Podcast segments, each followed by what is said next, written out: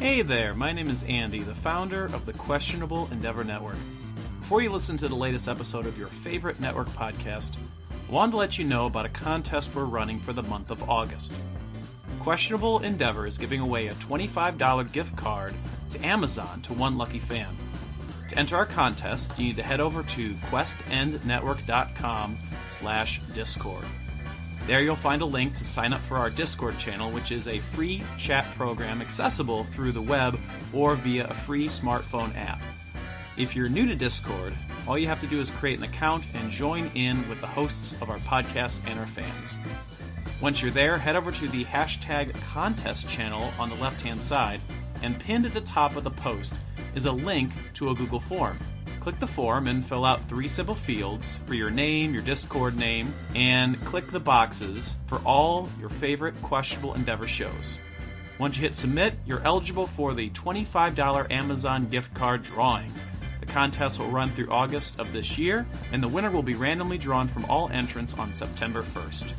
Also, the podcast with the most votes will be crowned the winner of the 2017 Fan Favorite Award. Well, there's no physical reward, it's more of a bragging rights thing. Have your voice heard and maybe win a bit of extra spending cash. Good luck! And while you're there on Discord, say hello, strike up a conversation, and maybe make a new friend or two. And now, your regularly scheduled programming.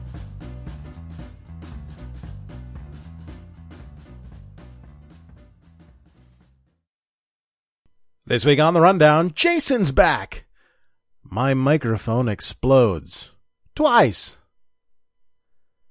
And we talk about things that I don't know anything about. And also masturbation. Yeah.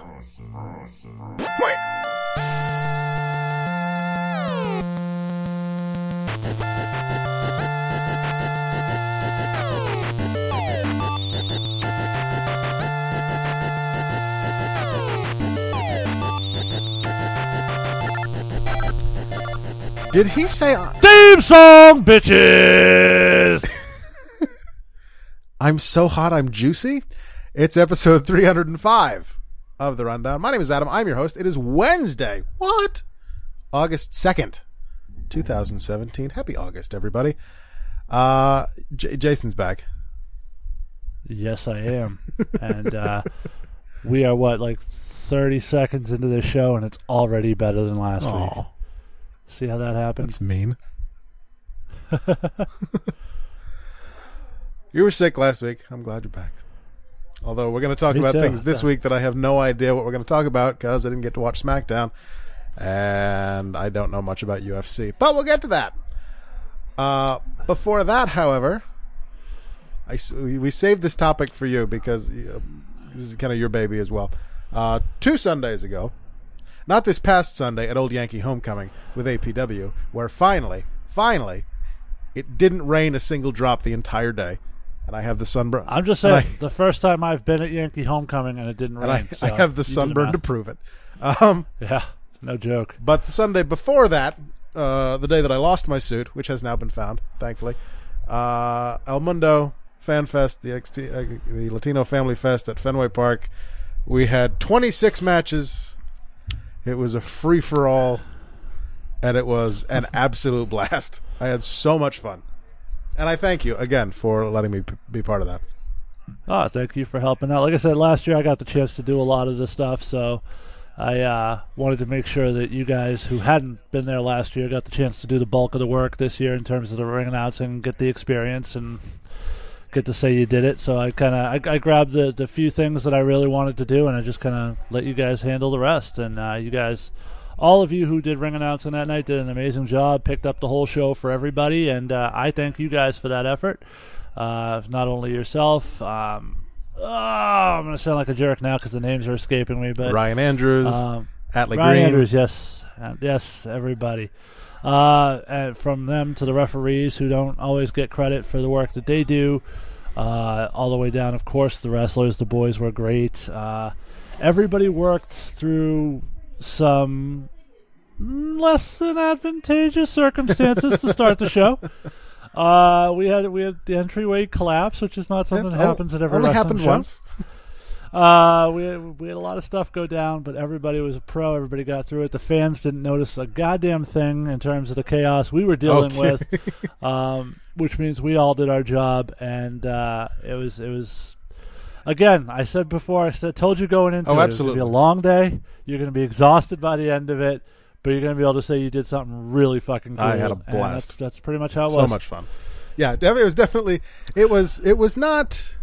Uh, it, it was not uncontrolled chaos. It was. It was. It was chaos. It was, it was controlled chaos, slightly controlled chaos, almost uncontrolled chaos. But it was so much fun. Yeah. Uh, ring announcers, pick the matches that you want. Uh, but you have 15 seconds before we start. So ready, go. Okay, I'll do match one. You guys choose amongst yourselves. Okay, so let me let me take you let me, let me break down that fourth wall, take everybody behind that curtain a little bit, okay? So this show, I think the original bell time was what for what eleven o'clock, something like that. Okay, so about nine fifteen or so, uh, Bo Douglas, who's helping, who was putting on the show, Yep. I was I was helping him out. Uh, says to me, "Go by the back. Make sure you check the guys in as they come to the entrance. Tell them they're you know who's with us and everything, and I'll meet you up there and we'll get the card all set." Cool, no problem. So I'm up there waiting. Done talking to guys as they're coming in, and time kind of starts flying. And next thing I know, Jose Perez, love Jose, he was a great help to me that day too. Um, comes up to me about uh, what 10, 10 past ten, something like that. Says, uh, "Yeah, Bo says you got the card." like, uh, no, no, actually, I don't. I have uh, Bo was supposed to meet me here, and uh, basically, I went and found Bo, and we worked on the car. We we figured out where stuff was going to go, and we came up with the card. Probably the final copy of the card, probably ten minutes before the Yeah, show actually we- set to start. we, so the, the we the ring announcers were getting it one page at a time. Like here's here's matches one through seven. Pick which ones you want. We'll get you eight through through through fifteen later. Oh, we'll so- get you eight through fifteen later. Just let that sink in by yourself, ladies and gentlemen. How many? What was it? Twenty six total. 26, and then I think the Battle Royal too, so 27 total, I believe. We were, it was supposed to be eleven to three, uh, and we ended at what four thirty. Something like that, yes. Oh, so much fun, and I uh, I look forward to and hope that I am asked to do it again next year because I just had an absolute blast. Um, okay, the aftermath was less fun for Adam. Yeah. But we'll get, mm-hmm, got a it's my, of, the, uh, the, the worst part about it is it's my own stupid fault. But anyway, nobody really quite understood how you managed to do that. I'm not going to lie to you, but I'm glad it's all resolved now. I'll, I can Uh, tell you exactly what happened. Since I pulled back the curtain on other people, let's pull back the curtain on Adam for a second here, because yeah, they always say if you're a wrestler, you always have your gear with you because you never know when you're going to need it, right? um, Adam sort of did the reverse. Oh, but- Adam uh, decided he would leave his gear at Fenway Park in case anybody else needed it. Um, so turns out I, I we finished the show at 4:30. I helped you know say my goodbyes, do a little bit of uh, talking with people, get in my car, drive home. I, I live about an hour away. I got home about 6:30 ish, somewhere around there. Went and picked up dinner for the family, and uh, as I'm driving back, uh, I get a call or a text. text. It was a text from Adam, sort of frantically asking if I knew if anybody was still at Fenway. I said, I have no idea. I've been gone for an hour and a half. Why? What's up? I left my suit. No, the t- the text uh, said. Hang on, let me go back. Uh, shit. Oh, just go back further. I'm that far behind. I think we can paraphrase it. It's fine. Uh, so I, you know, called the people I knew who might still be there, and Bo wasn't there anymore, and he said someone else, Dante Luna, who was, uh, give him a shout out to, very gracious, uh, putting that whole, helping to put that whole thing together for us and get us in with the El Mundo people and make that happen ex- for two years The in a row. exact text was "fuck me." I left. I left my goddamn suit in the locker room. There you go. uh, so for for about a week, Adam is texting me on me on and off about the suit. Uh, several times, I said, "I'll bet you it's just hanging there still," because the there were a bunch of like uh, gimmicked lockers that uh, people you know were using. Uh, and I said, I'll bet you it's probably people think it's part of the display. It's probably still sitting in the locker. Call them and have them actually go look.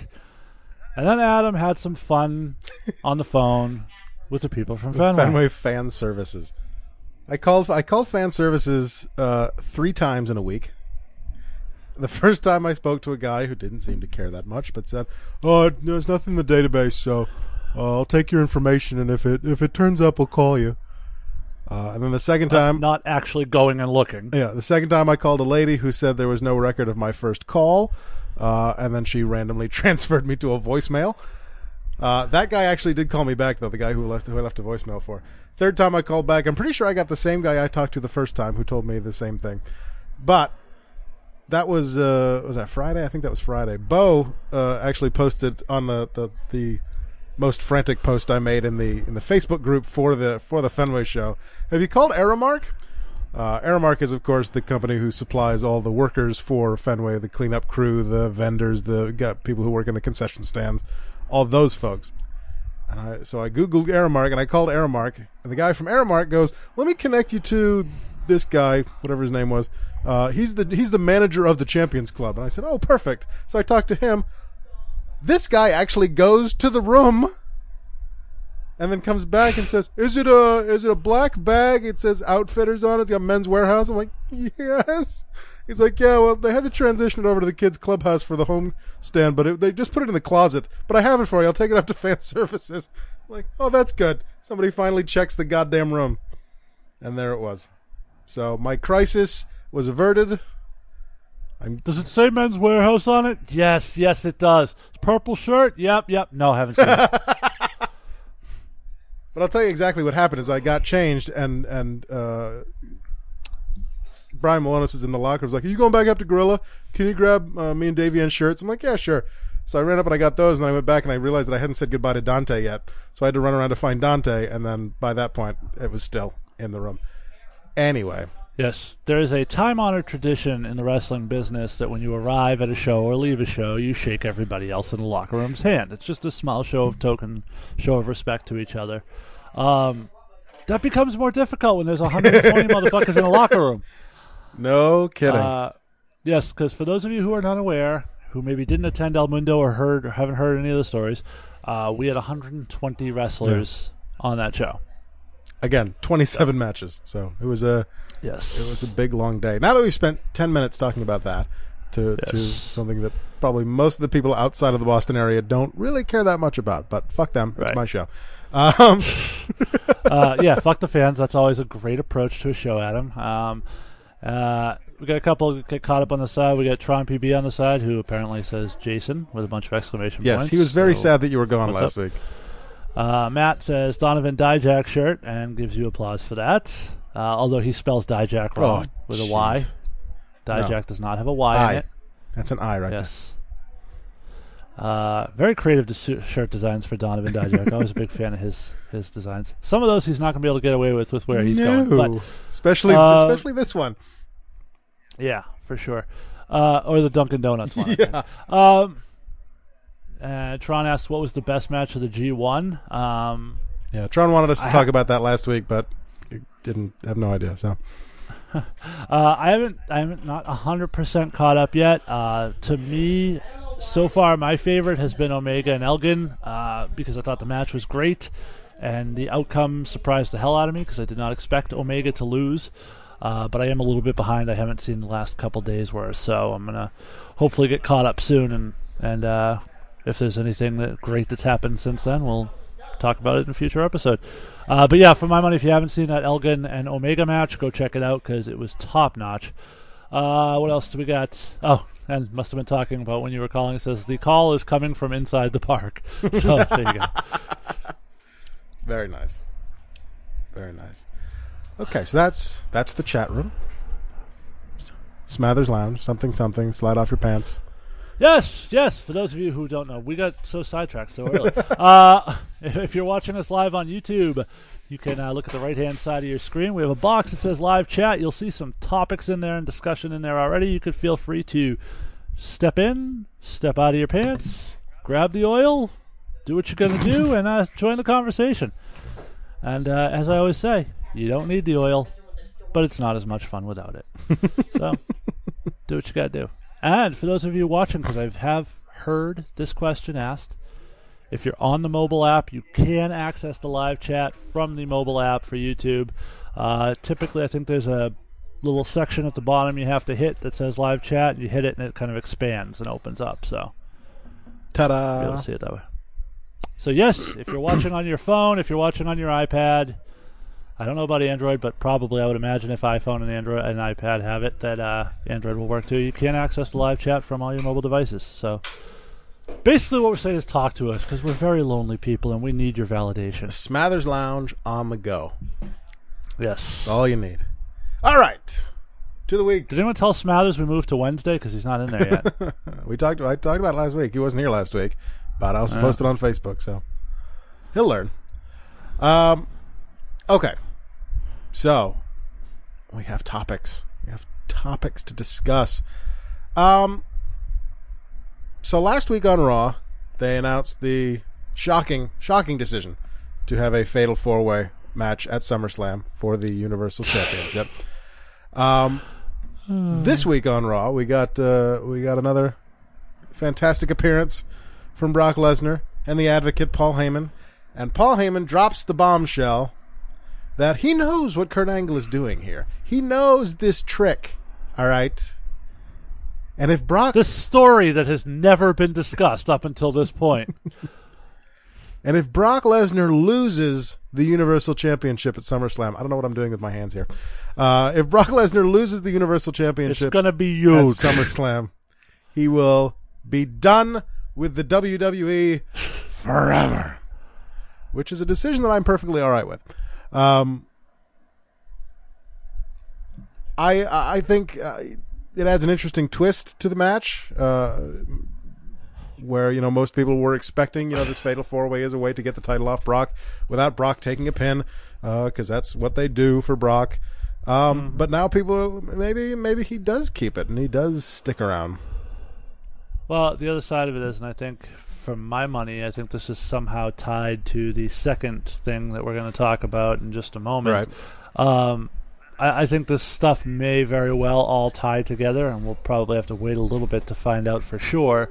But uh, there's a good shot. But it, yeah, it's a storyline that just sort of came out of nowhere, and I don't think anybody had hinted at it, made any mention of it, that there was any reason or animosity or pressure or desire to get the belt off of Lesnar from management.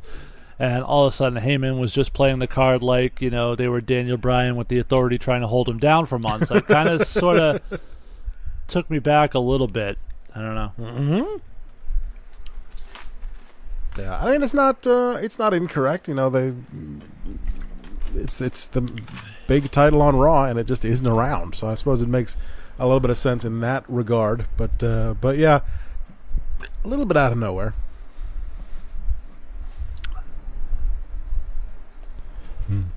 Yeah. no, it was definitely out, it was definitely out of nowhere. It was definitely another great promo by uh, Heyman. Of course. Uh, of course, as he is wont to do, he just knocked it out of the fucking park. Uh, but all in all, I, I the segment was interesting in that revelation that they're setting up uh, a way for Lesnar to take an extended hiatus, if you will. I wonder why he might need an extended hiatus. I don't what know. What could he possibly be doing that would require him to go away for a while? Well, uh, I guess we're going to jump right into this. Uh, for those of you who watched this past Saturday night's UFC card, by the way, one of the better UFC cards I think I've ever seen outside of Tyron Woodley. Uh, if we have, I'm sure we have one or two people who are UFC fans listening to this. Um, that Woodley fight was by far one of the worst fights I've ever seen in my life. Uh, talk about the idea of doing just enough to get the decision and win, but yeah, whatever he did. Uh, probably cost himself the GSP fight in the process. So you know, whatever. What do you think about that, Adam? Yeah. this is when you yell at me because the last UFC show I watched was the one with CM Punk on it. And then you left after CM Punk's fight before the main event. Yes. Um, but in any the main event of that show featured Daniel Cormier defending the light heavyweight title against Jon Jones, uh, and in what was my pick, uh, and surprisingly the Vegas betting lines pick, uh, Jon Jones defeated Daniel Cormier for the light heavyweight championship. Basically knocked him out on his feet with a kick right to the fucking head. It was a really good fight. Yeah, the way the way you were Um, describing it on Sunday, it sounded pretty like a pretty brutal kick. Yeah, it, it was pretty awesome uh, fight all around. But uh, Cormier was very distraught afterwards, inconsolable, crying in the ring. I think he was just, I, I think he was literally still knocked silly at that point. Um, but Jones grabs the mic, does a big pro, basically cuts a big promo about how you know he respects Daniel Cormier and you know he has nothing to be ashamed of, et cetera, et cetera. Uh, they go and they interview Cormier, and then following that, Jones comes back, grabs the mic, and says, "Hey Brock Lesnar, if you want to know what it's like to get your ass kicked by a guy who weighs 40 pounds less than you, give me a call or something to that extent." Um, coming into this fight, there had been speculation that Brock Lesnar was returning to UFC, uh, based largely on reports that he had re-entered the USADA testing pool, the U.S. Anti-Doping Authority Administration, one of the two. One of the two. Um, uh, USADA. If you're a fight fan, that's that's what you know as. Right. Uh, but y- you have to because he was suspended. He has to re-enter the pool. I think he has to be in there for four months. I want to say prior to actually fighting again, or being licensed or cleared to fight again. So most people pointing towards somewhere around Christmas or the November show. I think is Madison Square Garden. I think that was one they were talking about. So there had been uh, speculation that, that Lesnar was going back to UFC. Then you have a very wrestling promo esque style um, call out, if you will, by Jon Jones. And it looks like we're sitting here with the possibility of a Jon Jones Brock Lesnar fight. Interestingly enough, it would probably have to be a catchweight fight because, like like Jones said, 40 pounds. It could very well be 60 pounds. Lesnar outweighs him by. But um, I, it's probably the biggest money fight Jon Jones will ever have, and he's had some big money fights, but this is probably a million buy fight if it happens. And uh, I'd love to see it. I, I'd be very intrigued to see how it how it would play out. I assume they Uh, haven't it's- fought before. No, they have not. Um, I'm not the you know authority on UFC. I, I, I watch the fights periodically, especially the big cards, but I know most of the, are, are the top guys. But uh, the revival. Yeah, John, Jones is a guy I'm a big fan of, and uh, I'd, I'd be very, as a fight fan, I would be very excited to see that. But it looks like the the speculation now, of course, based on what we talked about earlier, is that WB is is manipulating storyline a way to get Lesnar off TV to allow him to go start a training camp for a Jones fight. So So there you go. So uh, my wife actually asked me this week who who I think will win the title at SummerSlam, and I honestly at this point I don't uh, I don't know. I'm not sure. So Well, I mean, we'll have a prediction show down the road. We will. but, We'll get um, Tron says, I could be Smathers, but I like older women. So, you know, oh, gee. uh, even other viewers says- getting in on it. And then said, uh, could Elgin win the whole thing? I assume he's talking about the G1. And I, I think from the beginning, everyone sort of assumed it was going to be Omega to set up Omega and Okada. I, we're going to get that match as part of the B block. I want to say August 16th is that match, if I get the date correct. Uh, so we're going to get number three. We already know we're getting number three. If Oka- if Omega were to win, it would be number four at the Tokyo Dome in January. Four times in a one year span could be going to the well one too many times. I guess we'll find out. Uh, but it's possible if they wanted to throw a curveball in, Elgin would be a nice uh, replacement to get that spot. We'll see. Who do you think is going to win the G1? Doink. Bad, you, you, you a bad luck Fale kind of guy? Sure. Tanahashi.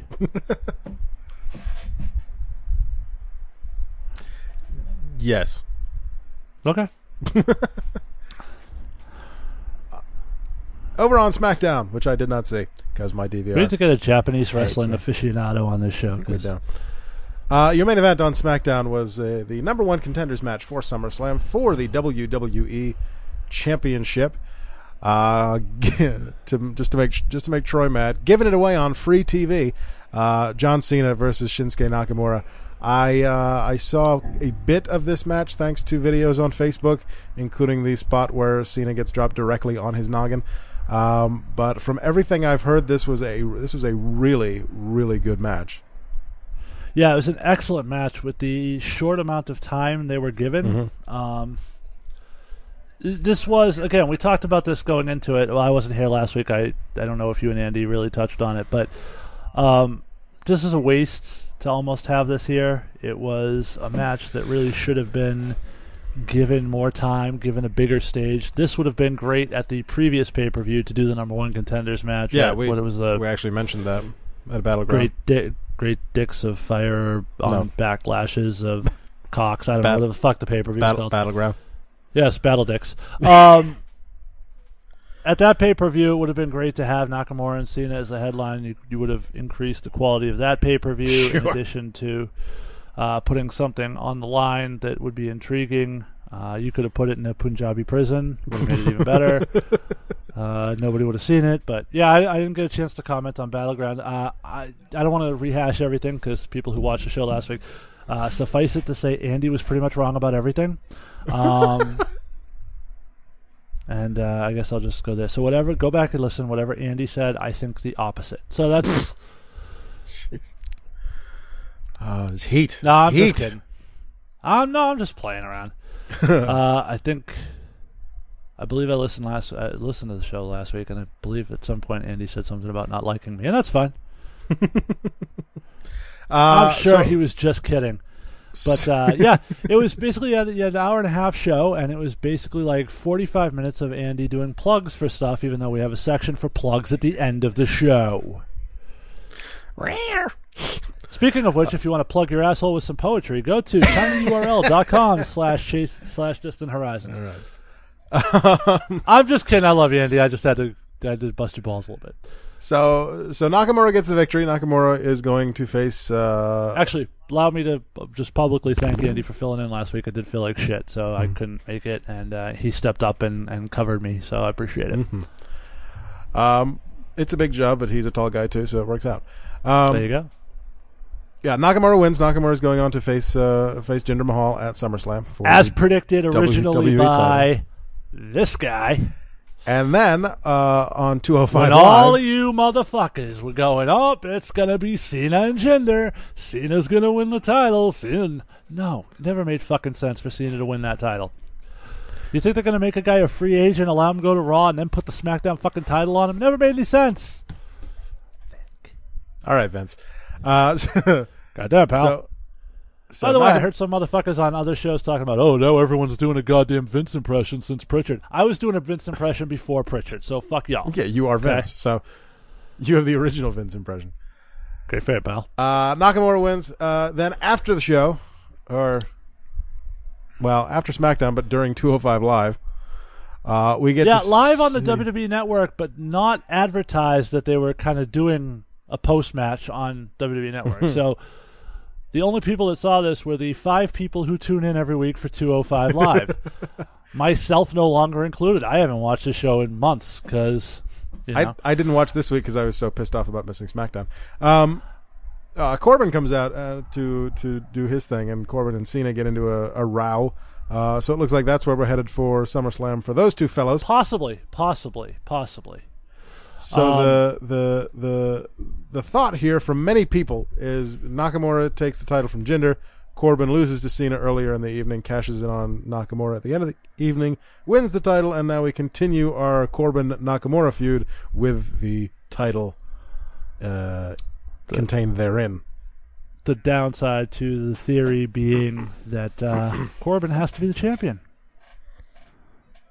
So I don't know that I'm down for that idea, but that's that could be where they're going. I'm all right with it. I'm a fan of the Baron Corbin. Um, Trot on the side says, "Yeah, that's the theory I said last week, Adam." But did you steal this guy's idea? Probably, I don't remember things. Okay. Remember, I think Troy got mad at me. It might have been Salvo got mad at me once for quoting them on the show and not from the host thread and not knowing who it was. So Anyways, Yeah, you you misquote the host. I all the do. time. I do. But uh, yeah, no, uh, like like I love the match. I think you know, obviously we got that spot that everyone's talking about the reverse exploder. I don't know whose fault it was. Cena maybe didn't get over far enough. Nakamura didn't guide him far enough. I don't know, but literally dropped him right on his neck. And if it were any other human being with a normal person neck, could have been a partially severed spinal cord, and uh, who knows what would have happened. Uh, if you go back, you can. I'm sure a lot of people saw it live, like I did. But if you can go back, you can watch. And Nakamura at one point stands up and after the match and says, "I'm sorry."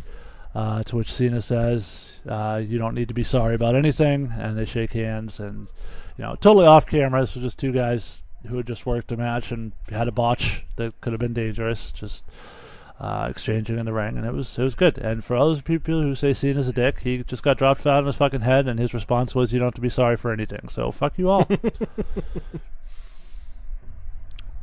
All right. Uh, meanwhile, over on Raw, what Do you have any interest in seeing Nakamura and Jinder?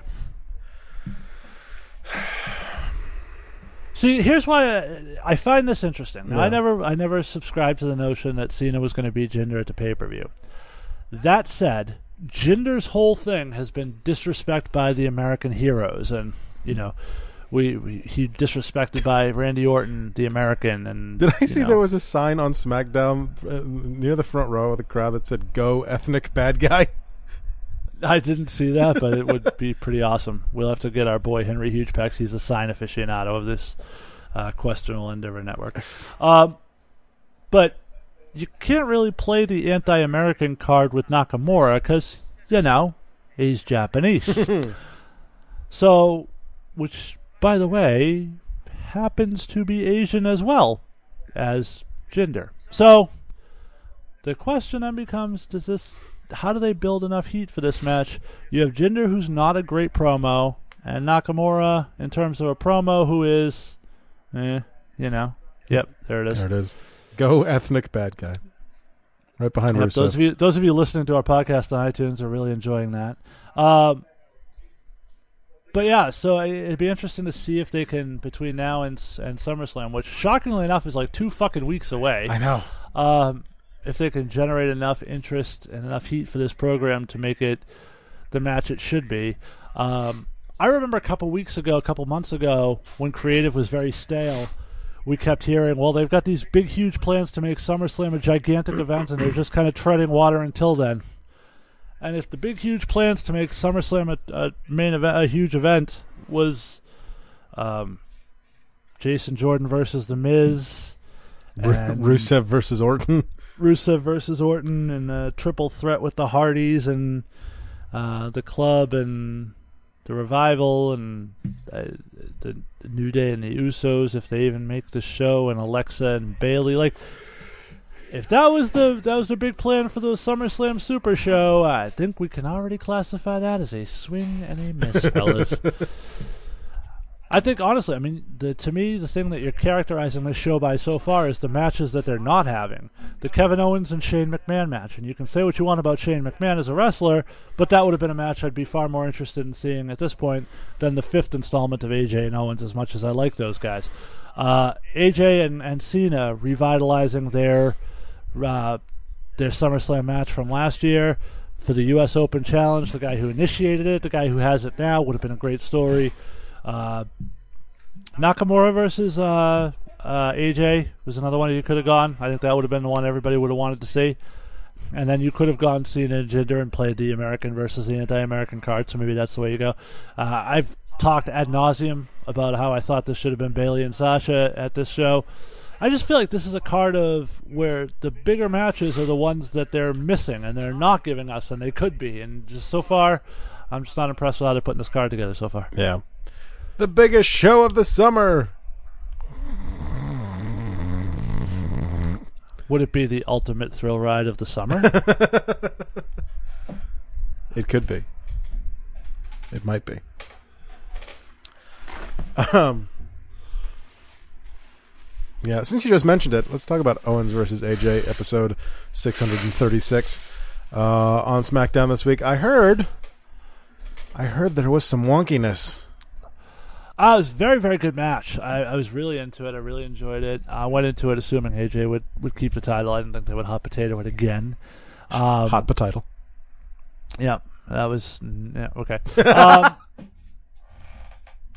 Um, but they had a, an interesting finish where Kevin Owens goes to punch AJ. AJ ducks. Uh, Kevin Owens punches the shit out of the air, and the referee drops to the ground. The the spot having been obviously that you know Owens was supposed to punch the ref and just missed badly, and the ref sold it because it was an integral part of the match. Uh, I enjoyed. second- I enjoyed Troy's reasoning behind it as well. I, I don't remember what it was. The wind monster from Lost. there you go. Uh, I think it was from Final Destination. Yes, which sorry. covers. That's right, On from, um, Slasher Sanitarium. That's right. Lost was Uh, the smoke monster. My bad. Yes, yes. Uh, uh, more more weirdness in these matches with referees and referee spots because if you remember the pay per view, there was a spot where the referee got knocked down and then just sort of sat there and stared at the action and pretended he was hurt and ju- it was really fucking weird if you go back and watch the pay per view. Um, but referees continue to be a problem in this match, and now perhaps we have some clarity on why. But in any event, uh, AJ gets the the roll up. Owens clearly has his shoulder up. The referee, because he was selling the uh, the injury, decides to count when he can't see, which seems like a bad decision if you're a referee, uh, and counts the three. Why the fuck he counted when he knew he couldn't see is beyond me. But you know, hey, whatever. Can we bring Uh, back Jimmy Korderas and those scabs from the re- referee strike in the late nineties? I love Jimmy Korderas. He's awesome. Um, Oh, I don't lot of- disagree. Yeah, doing a lot of work. I think he works up in Smash Wrestling in Canada now, actually. Um, but yeah, so a little bit wonkiness. Kevin Owens is clearly pissed. Obviously, understandably, they gave uh, an actual reason. Uh, he goes to the back, and then after has an exchange with Kevin with uh, Shane McMahon and Daniel Bryan, where he says he the referees are incompetent, he got screwed, etc., etc this is the point where I'm looking at it, I'm like, okay, this is where he's going to hit Shane, and we're going to we're going to kick this thing off. And instead, they give him a rematch with AJ at SummerSlam, and he says he's going to. Daniel Bryan says he's going to make a special referee for the match, and Owens, of course, hoo hoo hoo, and he says Shane, and Owens goes, he's the worst one here, which I thought was great. uh, and then so the match is made. It's going to be Kevin Owens versus AJ again, and this time with Shane McMahon as the special referee. So it looks like we, we are still going to build to a Shane McMahon and Kevin Owens program, but we're not having it at SummerSlam. We're going to have it at one of the in between pay per views because I don't know if they can hold it off. I mean, I suppose maybe they can hold it off to Survivor Series, but I, it would be stretching it. I think. Yeah. Mhm.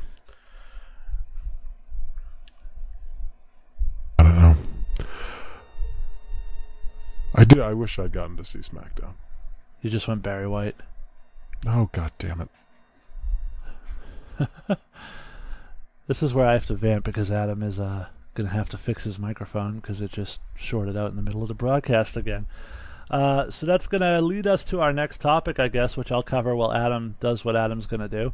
Uh, we have the triple threat match that took place on Raw, the real main event of the show, regardless of the positioning, because uh, the ratings are starting to display to the WWE that the third hour is a wasteland where a lot of people don't watch. They tune out after hour number two. So if you notice lately, they're putting all the best stuff in hour number two, and then hour number three is sort of like where they just throw the stuff that they don't think anybody really cares about, such as Big Cass and the Big Show in the Ugh. battle of who gets to use the name Big. Um, So two guys with the same first name going one on one in the main event of Raw. Are you back? Am I? Can you hear me? Nope, you're not. There's no volume at all. Uh, so, this is entertaining. Um, so yes, we had a triple threat on Raw. It was the the uh, Samoan Destroyer or the Sneaky Samoan, whatever Paul Heyman called him. Uh, Samoa Joe versus the other Samoan Joe, Roman Reigns, and the, in case you haven't heard, the monster among men, Braun Strowman. I think they mentioned it once or twice on the show that that is his nickname. Uh, they had a triple threat that I thought was very entertaining. And uh, you want to try it again? I uh, I enjoyed the main event. Nope, no sound. God damn Uh, it! they had a triple threat that was very entertaining. Uh, between the three of them, there was a lot of back and forth. They they worked all three guys into the match well. uh, which is not always something uh, that they do in triple threats. Sometimes it can be a little wonky with the ins and outs, but they, they weaved it in such a way that uh, everyone felt a part of the match, and it was entertaining to watch. There were some great spots on the outside uh, where Joe locked in the coquina clutch on Braun Strowman and course sort of stretched him backwards across the barricade. Uh, they worked the stairs in a lot, so much so you would think it was a stairs match. No Eric Rowan, unfortunately. I, I can hear you now, so you're back. Good. Um, and in the end, ultimately, it was Samoa Joe falling victim to the spear, and Roman Reigns gets the victory. So, Adam, what did you think of that match? I enjoyed it. I was surprised. Uh, uh, I was firstly surprised that it happened in the middle of the show. I was expecting that to be the actual main event. Well, I've just Um, explained that to you, so let's move on. Yeah, and I was I was uh, I was happy with I was happy that that Braun wasn't involved in the finish. Uh, I'm not really surprised that uh, that Roman went over. Um, I like the match though. I thought it was uh, I thought it was really good. Action packed. I just vamped for you for like 20 minutes, and like, you, yeah, it was good. You should know me by now. This is contributions. Uh, yeah, so interesting to see in terms of direction heading into SummerSlam. Now we have Joe taking losses to Lesnar and Roman in high profile spots back to back. Hmm. Typically, that would signify perhaps he's walking out with the title at SummerSlam. Hmm. What's that about the law of reverse momentum? Hmm. Yeah, I, I sort of doubt it's going to be Roman based on him getting the clean win here. Uh, they could go Strowman, but I, I think would there's more. I would be perfectly all right with it being Strowman. I think there's more money though in building a Strowman first title win for an event like WrestleMania or something along Sure. those lines. Um, there was one spot where But the then camera, again, then again, we said the same thing about Bayley last year. So yeah, there was one spot where the camera got really close in on um, Strowman, and it looks like they got a shot of his bald spot. And I could just picture Vince in the back going, "Goddamn, pal, get that fucking camera off his bald!" Like, no, because that's the type of thing Vince would freak the fuck out about. Um, they spent a lot of time and a lot of camera angles avoiding Shawn Michaels' male pattern baldness. oh yeah, But uh, yeah, so eh, I, I like the match. as a fan. I just I feel like again, and, and we talked about it before, but it's again another match that sort of gives away some of the specialness of the upcoming pay per view yeah. by by having all these guys in the ring. And granted, which which is why I, I was surprised that it was actually a match and not just a not just a huge schmoz. Yeah, and granted, Lesnar wasn't in there, and that's fine. But you put three of the main principals in the ring together already prior to the pay per view. I would have probably avoided that, but it is what Nah. it is. Next week we're gonna have a tag match. Are we really? I don't know. Oh, okay. Just the way things seem to go. Lesnar ain't wrestling on Raw, Adam. Jesus Christ. Well, obviously, but Uh, Tron says he falls asleep during the third hour, and I think a lot of people would agree with that sentiment. actually. yeah, yeah.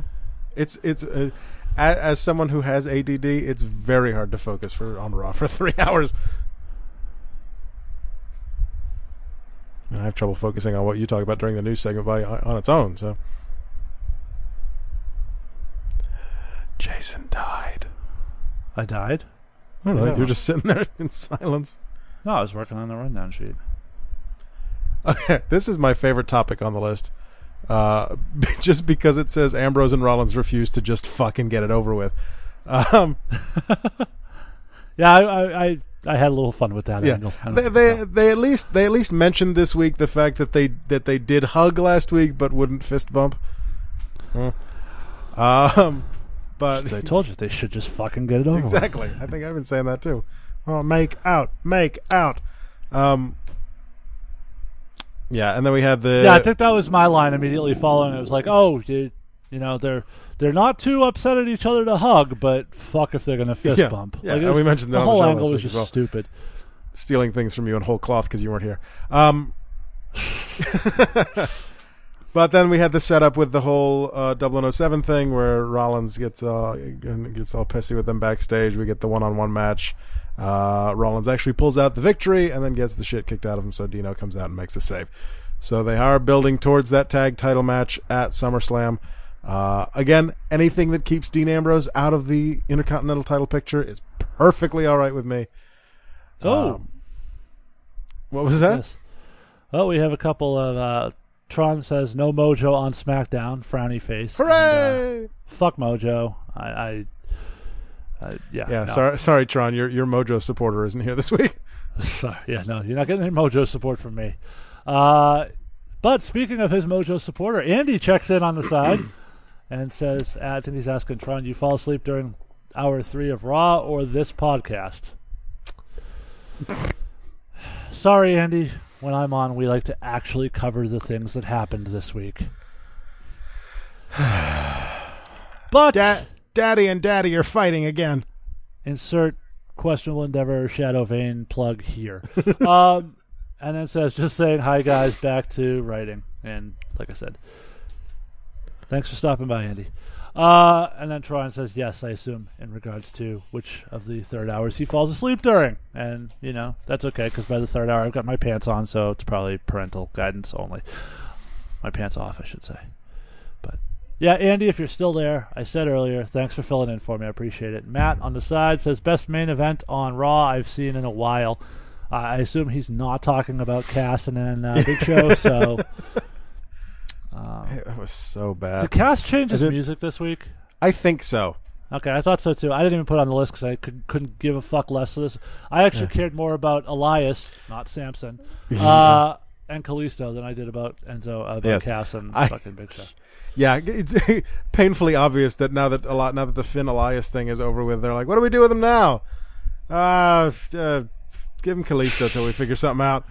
But my favorite part, my favorite part of the Cass versus Big Show match was the very end when Big Show hit Cass with the the knockout punch, and then they both at the same time in almost the exact same manner fell over onto the canvas. Yeah. I didn't like put this match on the rundown for a reason, Adam. Synchronized synchronized bumping. Anyways, It um, was awful. It was it, awful. it was yeah, it was not good. Fucking terrible. Anyway, we're talking about Ambrose and Rollins and how they how they refuse to fuck. Um, but this was a recurring theme throughout the show. The will they or won't they? Will they put it in just the tip just for a second just to see how it feels? I don't know what's going on. Clearly, we're heading towards a tag team title match with Cesaro and Sheamus at SummerSlam. Uh, I will give Sheamus credit for in terms of a good line when they were talking about how he couldn't find anyone to hang out with. They couldn't do an episode of Ride Along. It would have to be Ride Alone. that was good. Give him credit for that. Yeah, yeah. Uh, I liked was Ambrose had another had a great line too. I forget. Oh God, I forget what it was, but I sort of like the way Ambrose is playing this. I'm not the world's biggest Ambrose fan, obviously. Um, I, anybody who's listened to the show knows that. Uh, that's Sal, but I, I like the way he's. I, I like his performance here, and I sort of hope we get to a point. Maybe they win the tag titles at SummerSlam, and Ambrose turns on him shortly thereafter and kind of Yeah. pays him back. That would be the Yeah, I've to actually been it. I've actually been thinking that this week. The whole- this the whole build to this angle is Ambrose saying that he can't trust uh, uh, Seth. Completely blanked on his name right there. Uh, and so the the the ultimate ending that to this should obviously be Ambrose turning on Rollins. And I think that's. Uh, I hope that's where we're heading because we've we've said on this on this show for many weeks now that a, a Dean Ambrose heel turn would be a uh, a good thing for him and possibly interesting. So we'll see. Fingers Yeah. crossed. Kogo Sean on the side says, "Oh, is it that time of the show when the Questionable Endeavor Network hosts do a cameo? Don't mind if I do." so there you have it. You don't even host a show anymore. What are you even doing? Well, if Sonya, if uh, you know, Chyna ever does another porno, There you go. Don't forget. Uh, don't forget my suit when you go to Fenway tomorrow. Don't be like me. oh, is he picking it up for you? Yes, because he's going to the game tomorrow night. Oh, okay. Anywho, uh, yeah, the ultimate the ultimate ending to this is a Dean Ambrose. Jesus. Christ! You leave your suit at Fenway, and you won't even go pick it up. Jesus Christ! The problem is that I have a show on Saturday, and they don't open fan services until four o'clock because that's three hours before the game. So, And how is Kogo Sean going to pick up your suit when he's dead? Ooh. This is like uh, fucking the ending of uh, I didn't tell you he's a poltergeist. the, si- the ending of the Sixth Sense. That joke would have been a lot funnier if I had remembered the name of the movie right off the bat. But you know, it is what it is. See, even you screw up sometimes. Oh, I screw up all the time. I just have confidence when I screw up, so it doesn't sound that way. There you go. It's all about confidence. Uh, so yeah, what do we think that they're gonna they're gonna get the tag titles off of Dublin 07? Is that where they're, we're gonna go here? I feel like they are because that's the way they typically book these things. Look, these was- these two guys don't like each other. Oh my Right. god, they won the tag titles. Well, we sort of talked about how we think the revival are the next guys to kind of run with those titles, but you need to sort of need to have a face team to get Right. to that with, and, and maybe Ambrose and Rollins provide that kind of bridge face team. Yep. And then Ambrose turns uh, on Rollins. Right. That makes sense. Ta-da! We just booked it for you, folks. We just booked whatever the pay-per-view after SummerSlam is. Goddamn. Uh, speaking of the Intercontinental title and not Dean Ambrose, uh, Jason Jordan on Miz TV this week gets that. uh, Oh, good God. Look, Adam, you can attest. I was the goddamn biggest American Alpha booster. yeah, Love them as a team. yeah. Part of the reason I love them as a team is because Chad Gable is very charismatic and entertaining. Jason Jordan was not, s- except in the ring where he is very good. Yeah. Um, so they kind of helped each other out in that regard. First off, let me just say, I'm a big fan of CFO Dollar Sign. Love those guys. Think they've had some great themes. Uh, I don't know if these are them, if if it's them coming up with Big Cass's theme song and then Jason Jordan's new theme song. This music was god fucking awful. it was terrible. It sounded like we're, they were in Pittsburgh. It sounded like the Pittsburgh fucking high school marching band was performing this fucking song. It was terrible, awful, terrible.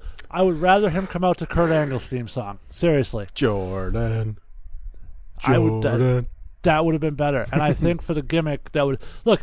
Angle and Jordan are both find themselves in a horrible position of trying to have to sell an angle that everyone knows is complete bullshit and try to make it real and try to do something with it. The fans are already rejecting it. Yeah. Jordan is put in a really horrible spot of having to, to do an angle he knows isn't working, but the guys in the back haven't fucking caught on yet. So here he is. He goes out. He, I, he does Miz TV. He's not the best promo, and it showed. It also did Luck- not help that he was just calling Kurt, Kurt, Right. not my dad. you don't talk about Kurt like that.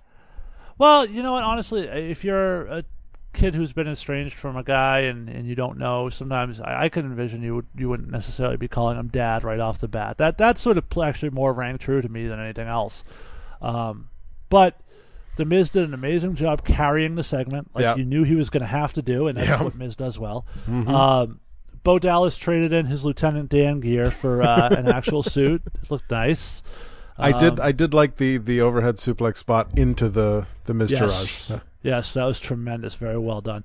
Yeah, uh, Jordan technically as a wrestler, no problems. Yeah. it's just he's not the best promo. He he's much better off in a tag team with a guy like Gable who can kind of carry the entertaining, engaging part of that product.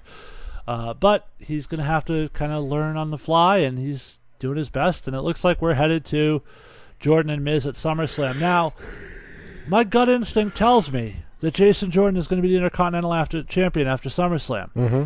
Unfortunately, my gut instinct told me last year that Apollo Crews would be the Intercontinental champion after SummerSlam. And uh, none of that worked out. Apollo wasn't even good enough to make it out with Titus Worldwide this week. So, Yeah. But uh, Akira was wearing the new T-shirt. yes. Good God. 1999, pal. Goddamn. Go pick one up. Uh, Nobody Sean- is going to buy that. Kogo Sean on the side just said, just listen to Jason Jordan's new theme song. Which level from Sonic the Hedgehog did they take it from? and then said, forget Kurt Angle. I'm thinking his father might be Dr. Robo. Robotnik. Robotnik. Yeah. Yes, okay. Doctor Eggman That's a reference I do not get. It's never his name. Doctor Robotnik was the big bad in, in Sonic the Hedgehog. Okay. I was never, I was more of a uh, Nintendo guy. Yeah. Hey, Sega Genesis does what Nintendo don't. All right. You mean exactly. Exactly. make shitty games? You don't talk about Alex Kidd that way. Kid Icarus? Kid Dixeros. And the that the bat, something the acrobat, whatever the fuck that was. Anyways, uh, Gable versus Rusev, another match I did not see. Yeah, that happened on SmackDown. Uh, it was interesting. I think you sort of expected it to be Rusev kind of getting some of his heat back after uh, losing to Cena in the much anticipated, very volatile flag match. Which, by the way, Andy fucking sucked. It was awful, terrible. Um, Yep. it broke all sorts of rules. Flags touching the ground, which should never happen. Flag matches are you climb up, you get the flag, you wave that shit, and you win. You don't go back up to a podium. It was dumb. It had no place on the card. Mm-hmm. Uh, and it did Rusev no favors to lose that match. Which we said the week before during predictions. Right. Uh, that said, uh, Rusev needed a little bit of a comeback. He got Gable had a very good showing, and then ended up losing. Uh, but Gable did show flashes of what he could be as a single star, and I think that's what we've sort of seen the last few years. He kept the very good American Alpha music. I so that was my favorite thing I saw about this match was that was Chad Gable gets the theme song in the divorce. Yes. Well, see, here's the thing, Adam. During the match, I know you didn't see it. Uh, during the match, Chad Gable locked on the ankle lock on Rusev. So here's my thing, right? We're gonna find out Kurt Angle, being the talented coxman he is, also banged Chad Gable's mom. and Gable and Jordan are half brothers. And American Alpha rides again, There you go. motherfuckers. There you go. There you go. Master But I, Coxman, that Kurt Angle. but I thought uh, I thought Daniel Bryan was Chad Gable's dad because he was a very virile five year old. You think we can do uh, Master Coxman as the title, or do you think iTunes won't allow I that? might uh, might be able to make that work. Yeah, we'll see. Uh, yeah, well, speaking of which, uh, RIP to Smacking Talk, Yeah. because uh, it's been canceled. I don't think anybody that saw that thought that was going to last very long. No. Once uh, once the office caught wind of that, uh, I think we all knew they were going to shut that shit down pretty quick. Oh, but it was so funny. I I am your dad. Hooray! But what are they going to do with Tout now? That's the real question. Uh, I think Daniel Bryan. and there you go again. Motherfuck. And now you're Barry White again. Ladies and gentlemen, I'll we're having right technical difficulties. We're having more technical difficulties. So yeah, Rusev uh, Rusev defeats Gable. Uh, in the process of defeating Gable, uh, celebrates, grabs the mic, cuts a little bit of a promo. Uh, Rusev almost seemed scared and surprised that his music hit at one point, but later on, Orton comes out. They have a little back and forth. Uh, Orton, who's apparently now completely over the Great Khali, uh, screwing him out of his title because there's no reference to Orton and Khali, no RKO, no nothing, nothing to get him his heat back. Uh, just a random Khali appearance, and then he's gone, and Orton's moved on to other things apparently. I don't know, no, no, no, not working, it's not working. I can hear you, but it's way overmodulated. Um, so Orton comes out and challenges uh, Rusev to a match at SummerSlam because that's one that everybody's been scrambling to see for a very long time. Mm-hmm. Um, except not at all. So now the match is official. We have the Viper versus what is uh, what's Rusev's nickname? The Bulgarian brute. There you go. Because you know everyone's got to have a nickname, pal. Yep. Uh, and that's at SummerSlam. And this probably means the Usos and the New Day off the card. No, they'll be on the kickoff show. Well, you look at Raw, we're probably the way it's playing out. We're looking at two tag team matches just from the Raw side with the title match, and then probably the triple threat. It looks like we're getting from the Hardys and uh, the club and It's like, it's like that. It's like that WrestleMania when the uh, Revival. when, when Miz Orison fought the Colóns, Carlito and Primo, to unify the tag team titles, and it was a dark match. whoa, whoa, whoa, whoa. Who fought Carlito? Miz Orison, What? Miz Morrison, They had a team name. Eminem, whatever. No, that was the no, other guys. that wasn't a team What name. was it? I honestly don't remember at this point. Why could that not be a trivia question? Goddamn. It'll come to me eventually. Anyways, yeah, the the tag title unification being a dark match at WrestleMania. Well, in any event, so yeah, Rusev uh, Rusev gets his win back against Gable, and we set up the the match nobody wants to see at SummerSlam. Uh, a match that people I think do want to see, though. Uh, we've we furthered the storyline between Bray Wyatt and Finn Balor this week. Um, Bray comes out and cuts another just rambling promo that I think nobody really understood what he was talking about. Uh, but it got interesting when the lights went out and they started flashing red, and I thought we were getting the demon uh, because Soon. typically the red flashing lights signify the demon rather than just Finn Balor. But alas, no Finn Balor. My wife was a little disappointed. No demon, I should say, was Finn Balor. Uh, my wife was a little disappointed, but then quickly got over it when they showed his abs. Of course. Uh, but strangely, just standing there, you know, uh, Raven style, arms out, waiting for Bray to hit him. Uh, Bray goes to sort of mocks him, then go. What? you- why am I staring at Finn Balor's crotch? This is just this is for your wife if she's watching. Okay, yeah. I, I, my wife is is a grown ass woman. She doesn't get off on action figures, Adam.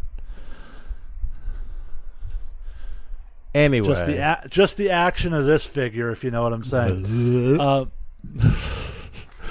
uh, but yeah, so then Balor hits the overhead kick, which I can't shit on Cole for because apparently that's what Balor wanted him to call it. He didn't want him to call it the Pele. That's the story I've heard at least. Um, well, Pele, yeah, Pele hits, is AJ's move. hits that and then hits the uh, the running drop kick.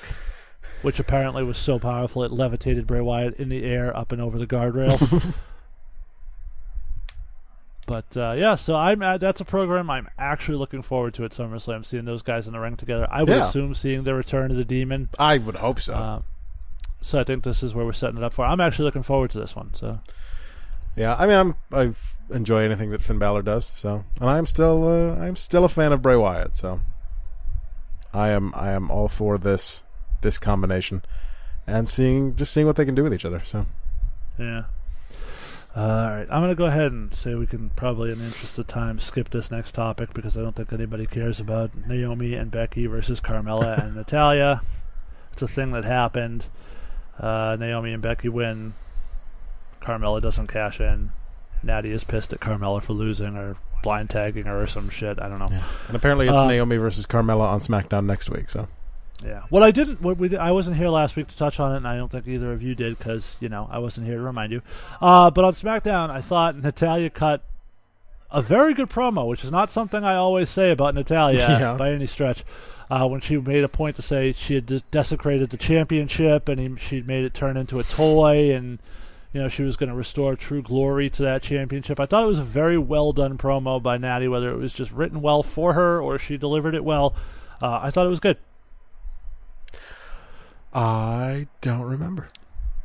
Okay. I mean, it's, my memory is not what it used to be. Which uh, will take us to our next topic, which is always one of Adam's favorite Mm-hmm. parts of the show. So go ahead, Adam. I did, and I actually did get to see it because I did see the clip that they posted on Twitter. Fashion Peaks this week, the Twin Peaks uh, takeoff for the Fashion Police.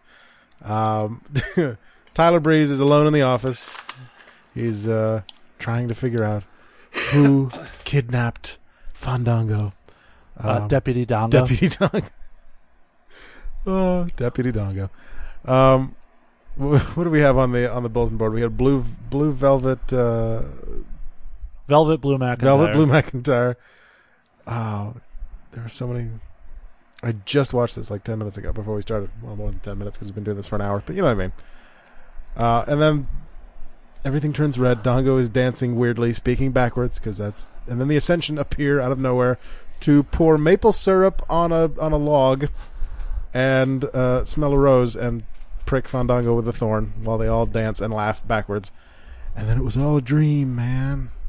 But we are to believe that this was a hint as to who it was because at a certain point, Tyler Breeze said, "I know who Indeed, kidnapped him." indeed. So it was. Uh, it was. So clearly, it was Lumberjake.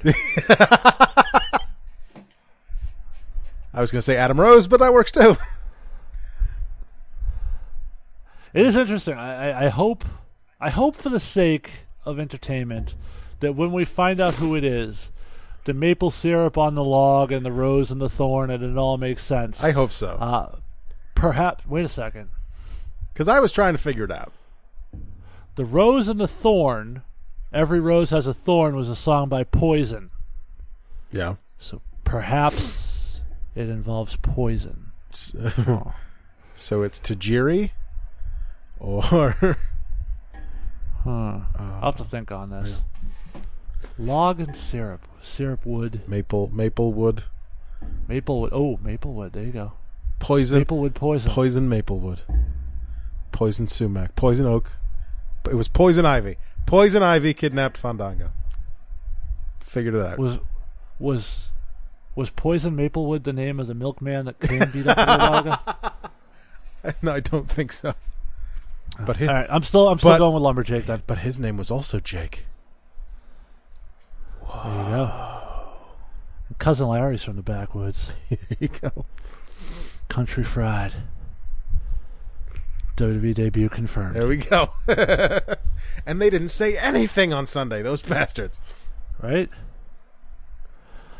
Uh, so that leads us, and these next two topics kind of bleed together. Uh, we had Alexa Bliss cut a promo on Raw, and I found this very interesting because though last week Bayley wins the match to earn the shot at SummerSlam, Yeah. again, Yeah. fucking inexplicably, Yeah. um, Alexa comes on Raw this week and essentially cuts a promo on Sasha. Yeah. She tells whoever it was, was it Renee or, or Dasha, whoever that it was was. Charlie. Charlie. Uh, I, I've talked enough about Bayley. like, okay. But that's your opponent. And then at a certain point, Bail, uh, Sasha, I'm sorry, Sasha, uh, Alexa says, "But you know, without with Sasha being halfway across the country on a tour, there's nobody to watch Bayley's back." Apparently, nobody who wrote this script realized that on the WWE's Instagram, they posted a video of Sasha backstage with Charlie that very afternoon. And it's interesting, and the only reason I really even know about this is it's because a quick tour. it was well what happened was they did a segment where charlie's kind of doing this just on the spot hey this is going to be a great night for raw blah blah blah. And then you see someone get up behind her from very pasty white person get up from behind her and walk across the screen. And she plays it off like she doesn't know what it was and because of the pasty whiteness a lot of people started circulating on, on the internet that paige was coming making her return uh, later come to find out they're doing something with zombie like a zombie line and it was Sasha kind of made to look pale like a zombie to as part of that gimmick. But so we knew Sasha was there. Your own social media put that out there, and then the writers gimmicked that she wasn't in the building and she was halfway across the country. Just really poor continuity. On a tour. For- like the worst excuse. A tour for what? USO. Um, it was ju- yeah, it was just really bad, really poorly done. Uh, so then, so they they do that promo, and then they go to a match where Bayley faces Nia, and uh, Nia damn near kills her. Uh, Yeah. I haven't really seen a whole lot of the angle where she got. I saw it when she threw her down to the floor, which seems to be where the shoulder was injured. Yeah. I, I it was very kind of cut cut around the ring post, so I didn't get a great look at what happened there. I was hoping to get another look at a good angle of it. Um, Yeah, they never they never gave us a good angle of it on Raw. She uh, uh, Nia was trying to throw her out of the ring and ended up basically throwing her straight into the mat. Yeah. Um, so I don't know whose fault that was. I know Nia's developed a bit of a reputation for you know not being the safest person to work with.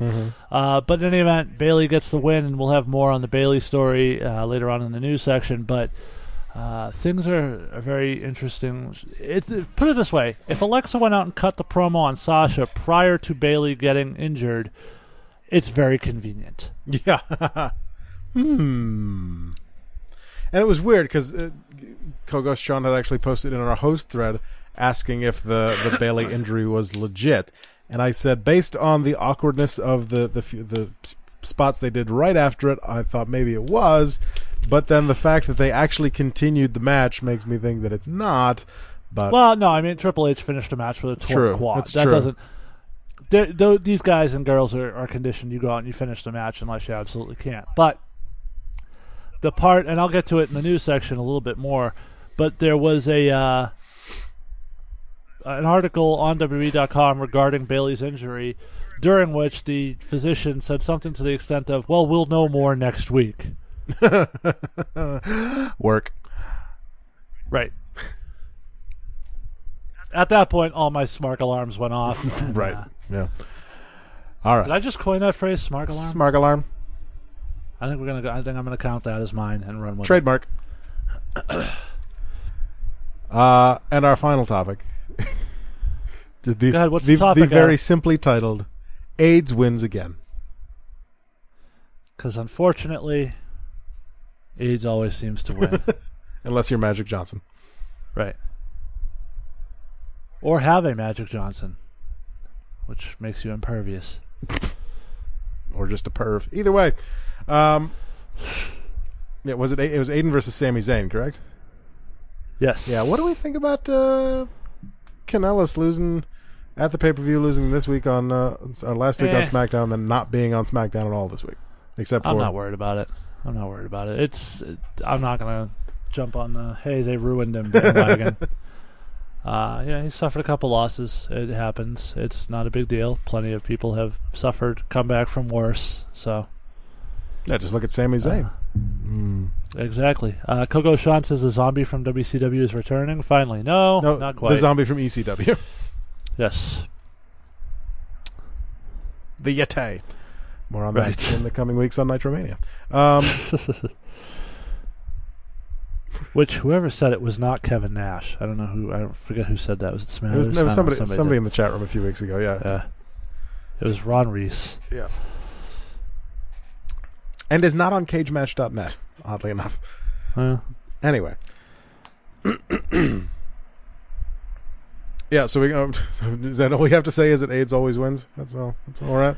yeah, I, I don't know if this is some sort of renewed push for Aiden English. I, if it is, it's just you know Vince trying out a new toy and then he'll quickly put it back in the toy box. Uh, they did tie uh, the Kanellises, the Kanelli, um, back into this thing by coming out and just saying they were glad Sammy lost. Right. Like, th- thanks for stopping by, guys. I guess I don't know. Uh, which is about as nonsensical as um, my boy Neville being in full gear with his hair wet despite not working a match at all this week. Um, no dark match, no nothing. I don't get the point of that. You always got to be ready. It happened. You always got to be ready. I guess. Uh, oh, speaking of the Kanelli, uh, they made an appearance on this week's version of Up, Up, Down, Down, uh, which, if you have not seen, I encourage you to go check out just for Kevin Owens' um, little uh, cameo. I sent it to you on Twitter, Adam. Follow, check it, check your Twitter. mentions. Okay. Um, but yeah, there's a there's a great little moment where they've got uh, Xavier Woods is playing uh, Wheel of Fortune with Tyler Breeze, and the loser gets cake smashed in their face. um, but while they're doing it, they're at the arena and they've got this big American flag kind of thing behind them on the background. And a couple guys are in and out throughout the. Renee Young makes an appearance, and then Kofi, et cetera, et cetera. Um, and then Kevin Owens just shows up. Oh, oh, hey, Kevin. He's like, oh, you guys are you have flag here. I guess you, you don't mind if I just. And he picks up the whole set and walks away with it because it's a flag. And uh, Because he like, is "Ah, the new face of America. That, that that's my set. But oh, okay, you're taking that. It's just it was great. I encourage you to go check it out just because of that. I certainly will. Because Kevin Owens is a genius. He is really. But sadly, based on the fact that he is back to the merch without the flag on it, perhaps the era of the new face of America is officially over. Sad. Although it was still on his Titantron, so who knows? Is that we don't? It's not really a Titantron anymore because now it's all bendy and curvy, like a Yeah. I don't know what to call it. It doesn't because it doesn't even play the entrance videos anymore. So. I don't ah. have pyro. yeah. All right, let's go to Sal and see if there's anything we missed. I don't miss Sal. Oh. I'm just kidding. But Sal's too good to come Guys, on the it's show. Sal, and I got a little question for you. If somebody were to ask you the night after WrestleMania, what will be your main event for SummerSlam, would anybody at that point have said that we would get a fatal four way between Braun Strowman, Roman Reigns, Brock Lesnar, and Samoa Joe on one side, and Shinsuke Nakamura challenging Jinder Mahal for the WWE title on the other. No. Nobody would have said that, and everybody would have looked at you like you had six heads if you had even made that suggestion. However, here we are, going into SummerSlam, and we now have Shinsuke Nakamura challenging for the WWE Championship. Now, a lot of people think he is going to win and Corbin's going to cash in on him. I'm going to be a mark, and I'm going to say as long as he wins, even if it's for two minutes, I could get less because then Shinsuke Nakamura was the WWE champion. But as much as I want Shinsuke to be the champ, I'm not sure if that's where they're going. It's a nice little match. I thought him and Cena had a great match on SmackDown, but I don't see Shinsuke Nakamura becoming WWE champion. On the other side of the coin, we get AJ Styles, Kevin Owens for the U.S. title with Shane McMahon as the special referee. All signs pointing to Shane versus KO at some point down the road. Now, some things are not working during uh, in the wonderful world of the WWE, like Big Cass. I'm sorry, guys, but that match against the Big Show was boring, and Big Cass is boring. Imagine how worse this feud would be without any Enzo Amore involvement. Speaking of boring, somebody please give Jason Jordan an edge. Maybe, you know, a fire, a personality, something. Because Miz was trying everything he could do to get that out of him and just didn't work. So, here we go on the road to SummerSlam. And what a fucking strange road it is. Talk to you guys later.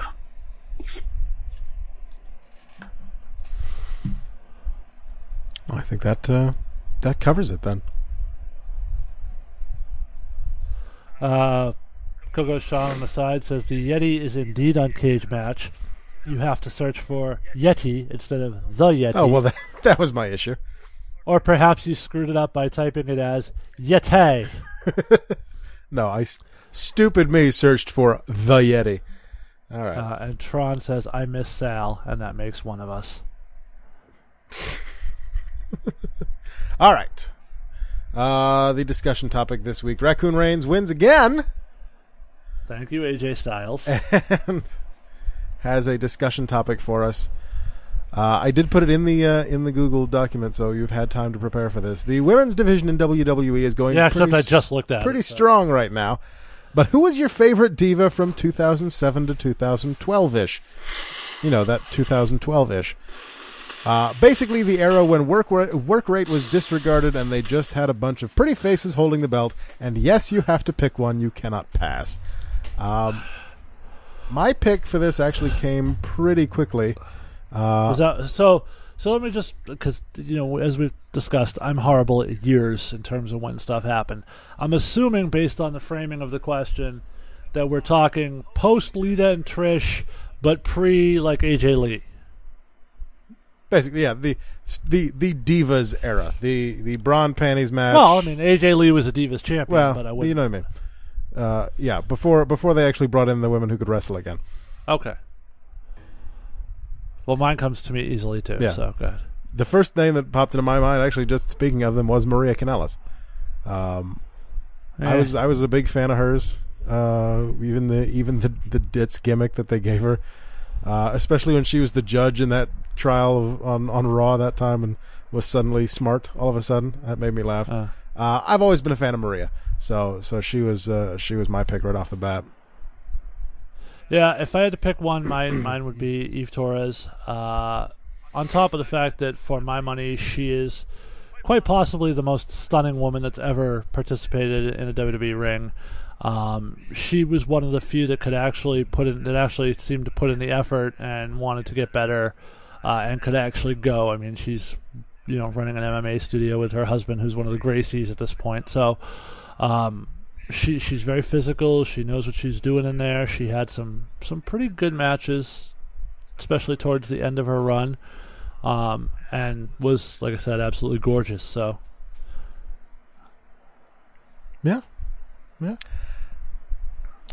And then you had uh, all the ones that just were just there to be pretty. Your Torrie Wilsons. well, who else? Well, Torrie Wilson was before. Torrie Wilson was around the Trish time. Um, but it, you know, if you want to include either Stacy Keiblers, Yeah, would be uh, in that same kind of grouping. Kelly Kelly, Rosa Mendes. Yeah. Oh God. Yes.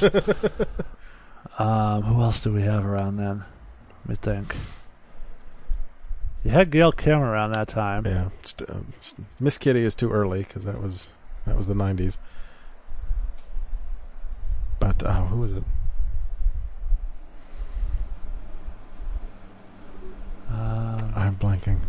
Oh, Kogo Sean said Maria barely ever wrestled. New answer, New and then corrected fuck you. himself, saying that he actually just consulted cage match, and it seems that Maria wrestled quite a bit more than he thought.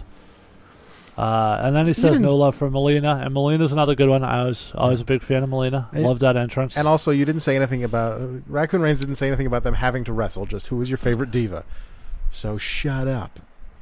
That's my pick. All right. Uh, yeah, I thought Uh, I, I enjoyed Melina's entrance certainly. Um, There's uh, Maria Menounos of the shitty pants. of course.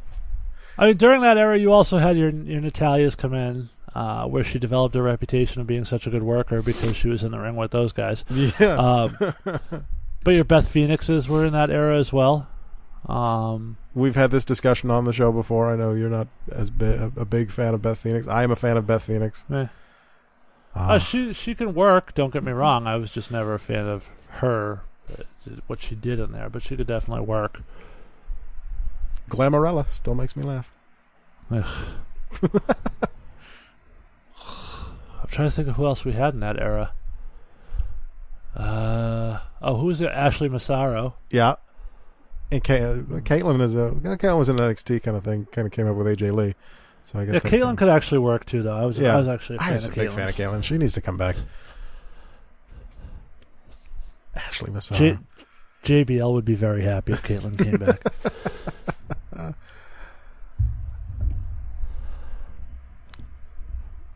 By the way, and I don't have it in the news segment, but uh, this past week, I don't know if you guys, if you saw it, but there was a uh, stripper who apparently took to Twitter to basically uh, rip a new one to Enzo Amore. Uh, I did not see that at all. a poor experience. Uh, Enzo Amore stopped by her strip club, uh, and apparently she had a bad experience with him, and she took to Twitter to let everyone know about it in a series of tweets, basically calling him cheap, saying he was looking for the black girls with the big booties, and et cetera, et cetera. Uh, and then during, at one point during Raw, Corey Graves made a line, something to the extent of, I hear Enzo's not a good tipper. So this has clearly gotten around in the locker room. And then on, on the episode of Bring It to the Table following Raw, uh, they discussed the notion that Enzo has heat and had to dress outside the locker room, got kicked out of the locker room. Yeah. Uh, and JBL and Corey essentially confirmed that that was in fact true, uh, and that you know Miz was really one of the only people that ever actually came back from that treatment. So Mhm. they don't seem very uh, optimistic, perhaps, for Enzo's future. I enjoyed. Are you uh, are, are you looking up Enzo stripper? no, I was looking at the I was looking at the gif of Kevin Owens. Um, Oh. yeah, Great, right? I enjoyed I enjoyed Bring It to the Table this week. I, I have enjoyed all the episodes of Bring It to the Table that I've watched. I know there are some folks in the host thread who are not a big fan, but uh, mostly because of Peter Just, I think, Rosenberg. uh, but Yeah. Yeah, I, used to listen to Peter Rosenberg's show, and even I can't do it anymore. It's just fucking horrible now. Mhm. But uh, since Shoemaker left, but go en- check out the Masked Man show on iTunes. I enjoyed that one of the topics this week was Are there too many wrestling podcasts? Um, yes. Yeah, there absolutely are. but what are you gonna do? Sorry. We have no problem jumping aboard that gravy train. I'm fuck. I mean, well, People have been telling me that they've had enough of me for a long time. Yeah. That haven't stopped me. I mean, we've been on this gravy train since 2011, so. There aren't a whole lot of podcasts that have been on longer than the rundown, so but there are sure a shitload that are more popular. Hey. this is true. and I like that both Graves and JBL dropped Prichard as the one as one of the few that they listen to. Yeah. Huh. Yeah, well, people people have been telling me that they've had enough of me for a long time. That haven't stopped me. There are sure a shitload that are more popular. Hey. This is true. Roll Tide on that. Um, So I you know who doesn't? You know who doesn't listen to the Prichard Show? Oh, You. Not yet. I'm getting to it. Give me six years. You know, once once the stuff the stuff is not evergreen, Adam. So once it's you know two three years old, you can just delete it and forget it ever happened. You, d- you don't you don't know me, man. Don't don't talk to me like you know me. Uh, on that odd note, that uh, I believe brings us to the news this week.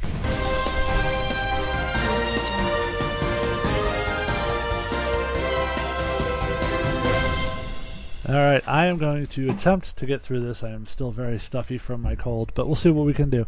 Uh, a couple of these stories, I think, were things that uh, I had grabbed for last week, but since nobody wanted to bother to do a news segment last week, I uh, saved them for this week because I thought they were still interesting. So uh, there. There has been talk of doing another superstar shakeup after the SummerSlam pay per view, according to reports by PW Insider and the Wrestling Observer. The WWE had previously held a roster shakeup in April after WrestleMania. Uh, while it might seem early to do another one, the Observer notes that there is definitely talk of making a few roster moves in the fall. There has also been talk of sending one or more superstars from the main roster down to NXT. The moves from the main roster to NXT would be for talents that were major stars in NXT that Vince McMahon is simply not going to push on Raw or SmackDown, even if they are over, aka Tye Dillinger. Or talents who are doing nothing on the main roster with the feeling that they could be more useful as top stars in NXT. Uh, so I guess that question then would become who, if you were if you were booking the territory, if you will, um, who would you send down to NXT? Who do you think would benefit from a move down to NXT, and who do you think NXT would benefit from having? I don't like this because all these guys that I, that I would think of would be guys that I enjoy having. I enjoy the fact that they're now on the main roster. Um, your Ty, your Tye Dillingers, your your. I mean, even maybe even a Sami Zayn uh, at this point he's not doing a lot. Um. I think Mike Kanellis would be huge in NXT. Yeah, oh yeah, certainly, certainly. Um, I think you could certainly bring up uh, uh, a Bobby, Bobby a Bobby Roode or a Drew McIntyre. Yeah. Um, but Drew's got to have his title run first, so yeah. I think Killian Dain would probably be ready for a run in the main roster. sure, sure. I would love to see what what the production would be able to do with uh, with Aleister Black's entrance on the main roster as well. Is there a way we could parlay what happened to the Fashion Police this week to Sanity? Can there any way to tie those together? Well, wasn't it you that thought it the, the thing against the, the authors of Pain this whole time? Yeah. So now you're switching you're switching gears. I don't know. I'm. I said all along when I thought they weren't going to do it till after SummerSlam, they were going to do it before or after SummerSlam. Uh, that I didn't think it could be the authors of pain because I thought that would have to happen after SummerSlam. But they're they're having Sanity versus the authors of pain at the NXT Takeover before SummerSlam. Yeah. Whichever one doesn't win the titles that night could very much Sure. be the team called up. I Sure. don't know. I, I mean, there, there certainly is a precedent for that. So, um, yeah, I think I, I, yeah, I mean, I do think at this point, given what they have not done with him, I think uh, you know, you obviously you mentioned it, Dillinger would be would be I think better served going back down. Uh, give him an NXT title run maybe at some point. It, I'd feel horrible something. for him. I know. mean, you're talking about a guy who got called up in NXT, never really got a chance to, to do anything, and is now really almost a victim of circumstance. Because I think a feud with him and Miz would have been great, except Miz got moved to Raw right before Dillinger got called up, so it just kind of fell and ends up on the brand where the mid card title is being feuded for by two main event guys. Right. Yeah. I don't even know how you fix that. I mean, If only a famous WWE star had banged Dillinger's mom. God damn it. I'm just picturing Tye Dillinger as the illegitimate son, illegitimate son of the Ultimate Warrior. The way Kurt Angle was tossing jizz around the country that time of year, that back in the day, who knows who's. Although I don't know if you saw it, there was this great photo of like Kurt Angle, his wife, and all of his kids, and Jason I Jordan's there. And they're all, that they were all wearing the gold-blooded T-shirts. yes, oh, that was kind of funny. Uh, anyway, moving on. Several Raw and Raw superstars met up with GFW wrestlers. Notice they don't call them superstars. Uh, at a bar after the July 17th Raw in Nashville. Uh, the Wrestling Observer newsletter reports that Kevin, uh, sorry, Karen Jarrett approached Braun Strowman at the bar, but it's believed that Strowman had no idea who she was. Karen commented that Braun was one of her son's favorite wrestlers and asked for an autograph. Strowman was reportedly rude to Karen and may have sworn at her. This turned into a scene at the bar with Karen immediately cut a major loud promo on Strowman for blowing her off. While Karen was ranting at Braun, she mentioned that she was going to tell her son's father, Kurt Angle, about what happened. Strowman then changed his tune and said he would sign the autograph. Begging Karen not to tell Kurt or anyone else, Strowman also apologized. Karen said she was still going to tell Kurt, which led to Braun saying that he would get on his knees and beg her not to. Karen said she was still going to tell him what happened. Braun then got on his knees in front of a bunch of WWE talents and begged Karen not to. Karen said something to the tune of, You're acting like that because you found out that Kurt Angle is the father of my son. But even if he wasn't, Braun should not have acted like that to a mom who was trying to get her son an autograph. Uh, Braun said that she was right and he was sorry. Two more websites have confirmed that there was an incident between the two. However, there are conflicting accounts of what actually happened. PWI Insider followed up with their with their side of the story, saying that the two did have a conversation, but that witnesses told him it was just two drunk people getting loud with each other and nothing else. Uh, PWI Insider also claims that Jarrett was the one that was belligerent towards Strowman, which caused him to lash out. Uh, Meltzer, who originally reported the story for the Wrestling Observer newsletter, said that Strowman may have sworn at her, and according to Voices of Wrestling, the alleged vulgar phrase that Strowman said to Karen when she asked for an autograph was, quote, fuck your son. Now, when this was first sent around in our host thread last week, I, I, I questioned the validity, the veracity of this uh, of this story. Uh, the two additional reports certainly don't help to clear the waters any.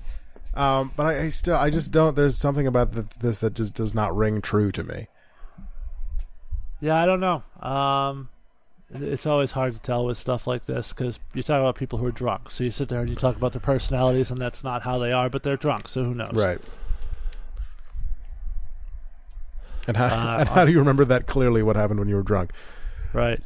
Uh, on the side, Coco Sean says, "What? No love for Candice Michelle either." And yep, uh, a little bit of sugar never hurt nobody. Uh, and then says, uh, "Did the stripper have a bad experience with Enzo because she was grinding on him and he remained S A W F T soft?" I don't know. You would have to ask her. There's a picture of her on the uh, on the whole article that I found. Always with the puns. Uh, Kairi Sane, who is currently on the injured list after the WWE newcomer sustained a concussion during the Mae Young Classic tapings earlier this month. Uh, sources with direct knowledge tell their tell people that the former Stardom ace and Joshi star is dealing with some neck pain, but officials expect her to be cleared for a return in early August. It is unclear which match the injury occurred on during or how uh, occurred during or how exactly how it went down. Uh, because officials have been told she will be get the green light next month because she's ready to go. Uh, the injury couldn't stop her from re- oh sorry the injury shouldn't stop her from wrestling in September at the Mae Young Classic event for the finals Las Ve- in Las Vegas, Nevada. So they're doing a TV special. A lot of the women who hadn't made it to the finals will be competing in a showcase kind of deal, similar to what Yeah. they did with the cruiserweights. Yep. So she will be involved in that. Good. We know Uh, everybody gets a little skittish uh, around concussions, so we do hope that she uh, heals up, uh, heals up quickly, and heals up fully. So Yeah, and uh, we touched a little bit about this earlier. Uh, John Cena has landed a role in the upcoming Bumblebee Transformers spin-off movie, according to the Hollywood Reporter. Uh, the movie is set in 1987 and focuses on the yellow and black Bumblebee. This is the first spin-off in what Paramount hopes will be a Transformers cinematic universe, which would include prequels and other offshoots. oh boy! The film is pro- the film is produced by Michael Bay and Lorenzo di Bonaventura. Bonaventura, go with that. Uh, with executive producers Steven Spielberg, Brian Goldner, Chris Brigham, and Mark. These people are fucking with me. Va- Varadian, Varadian. Sure, we'll go with that. Vera- Vera- Uh, I'll say Veradian. Who knows? Sure. Uh, production began today or this week in California, and the movie will hit theaters December 21st of 2018. And this, to me, is interesting because Uh, sounds like Cena kind of just landed this role. The movie just started filming, and now all of a sudden Cena's no longer in the main event picture of SummerSlam, which leads me to wonder if he's going to be on the show at all. If perhaps they're going to do some sort of an injury angle on SmackDown with him and Strowman, uh, and that's why, as not Strowman, uh, him and Corbin? Corbin, and that's why they kind of pushed him off the card, off the main event part at least. Perhaps. I mean, I would certainly. I, I would not uh, have. If you're the producers of this movie, right, and you've paid big bucks to have John Cena in your movie, and you watch what happened in that Nakamura match to his neck, do you want him wrestling another match while he's shooting this movie for you? yeah. Uh, yeah, I mean, I certainly would have no qualms with uh, with Corbin versus Cena at SummerSlam. I think that would be uh, a very good contest. But uh, Except they already gave it away on free TV, and Cena beat him. free TV. Um, but yeah, I mean, it's a it's certainly a valid point. Uh, it looks like former WWE champion CM Punk may have his second MMA fight coming soon. Oh, Punk's Andy's not here with his theme song. Uh, Punk's coach Duke Roufus of Roufus Sport MMA Academy made a post on his, on his Instagram that indicated Punk will be fighting soon. Uh, Punk made his MMA debut at UFC 203 in September of 2016, but quickly lost to welterweight Mickey Gall. UFC President Dana White spoke to the media following the fight and said Punk probably should not have his second fight with the UFC. Uh, he probably shouldn't have his next fight in the UFC, was the direct quote. Uh, and then he said, just like I said with Brock, having your first fight in the UFC is tough. And you saw, even if it's against a guy who is 2 0, this is a tough place to learn. Punk spoke with Fox Sports in January and insisted that he will fight again, saying, quote, I am working on it feverishly. I am throwing names at Dana White, opponents, dates. I don't know if he's waiting for a Chicago show or what the deal is, but if it doesn't happen in the UFC, it will happen somewhere. I'm dedicated to fighting and training. We will get there. Uh, despite the Instagram post from Duke, another fighter he trains indicated that there is nothing to the post, but that Punk is training to fight again. Uh, which, of course, leads us to the inescapable conclusion uh, fuck CM Punk. Hashtag forced anal. Adam, your thoughts on another CM Punk fight? I mean, it'll There probably it be the next the, the, the next time you watch an MMA match. So Uh, well, he did so well the first time. I mean, now, would you watch a Brock Lesnar John Jones fight? probably not. Okay, so it's just CM Punk you want to watch fight. I there, I was intrigued by the spectacle surrounding it. Given how that one went, I don't know that I would seek out uh, the second one, but Or was it just because of Buffalo Wild Wings? that may have also had something to do with it. Okay, gotcha. uh, we touched on this earlier, but there is a little bit more to it. Uh, Brock Lesnar versus John Jones UFC speculation continued after UFC 214 on Saturday night. Following Jones' lightweight title win over Daniel Cormier, Jones called Lesnar out in the middle of the octagon. UFC president Dana White later commented on the fight and said that it's fun to talk about, but it's not a reality. The WWE Universal Champion responded to the call out with these comments to the Associated Press saying, quote, Be careful what you wish for, young man, end quote.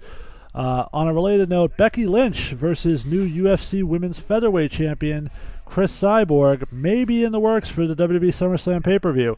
Cyborg called out Becky on Twitter this weekend before beating Tonya Evinger, who looked like a goddamn soccer mom, um, for the vacant title at UFC 214 on Saturday night. Uh, Becky posted a video on Saturday night taunting Cyborg, which led to the UFC champion tweeting the propo- a proposal for a match to Triple H. Mhm. They did talk about that on uh, on Bring It to the Table. Uh, I d- I don't know how those crossovers would ever work because obviously the UFC would not want their champion to lose, and obviously Well, the whoa, WWE. hold on now, hold on now. If you're Dana White and you want a John Jones Brock Lesnar fight, Well, you say to Vince McMahon, "Hey, I'll give you Cris Cyborg for SummerSlam. You give me Brock Lesnar for November, whatever at the Guard." Hmm. I could totally see that. I don't think Cris Cyborg has enough time to train for a match at SummerSlam at this point. True. So I think we can True. sort of throw that out. If that's going to happen, it's going to be later on down the line. Um, I still think the kind of uh, tete-a-tete, if you will, is going to be Ronda Rousey being allowed to compete at WrestleMania, but we'll see how that plays out too. hmm good uh, good kayfabe by the way the other week with them showing Ronda Rousey being so proud to present that whatever ESPN award it was to Stephanie McMahon, and them hugging and being friendly and happy. Well, I mean, it was fucking two years ago, dude. like, She almost tore her arm off. done. Did you ever watch a UFC fight? They beat the shit out of each other and then they hug at the end. It's how it works. Are, are they gonna hug? Yeah. um, but yeah, did you uh, ha- have you seen any of Cris Cyborg's fights? Why do you ask questions you already know the answer to? I, I don't know what you've seen. I have not. like if I asked you, have you seen Dentary's penis? I don't know the answer to that question. I wasn't at that party. Oh, okay. That would be an inside joke. That would be an extremely inside joke. Inside what is the question? Uh, I would. It would appear that Brandi Rhodes is gone from Global Force Wrestling. Uh, the promotion recently updated its roster section on ImpactWrestling.com, and she is no longer listed as an active knockout. She is also not listed in the alumni section since her profile was deleted altogether. Rhodes has not addressed her status with Global Force Wrestling. Rhodes, who joined the promotion last September, was last seen on Impact Wrestling in April, competing in a Knockouts number one contender Gauntlet Battle Royal. Rhodes is now wrestling for Ring of Honor's Women of Honor division. She made her Ring of Honor Ugh. debut last Saturday at a television taping in Concord, North Carolina, where she teamed with Sumie Sakai against Mandy Leone and Jenny Rose. It was a memorable night for Rhodes since her husband, ROH World Champion, the American Nightmare Cody Rhodes, also wrestled on the show. She also paid tribute to the late Dusty Rhodes by wearing polka dots. Um, Is she still garbage? uh, yeah, she's still pretty. Okay. Um, the, the idea that the guys down in NXT look at these pe- these, these ladies and go, "You'd make a good ring announcer," Yeah. is probably a good sign. There's a lot of money in talented women who can wrestle. So if they tell you that you're not one of those women, probably a reason for that. Mm-hmm. Take Um, the hint.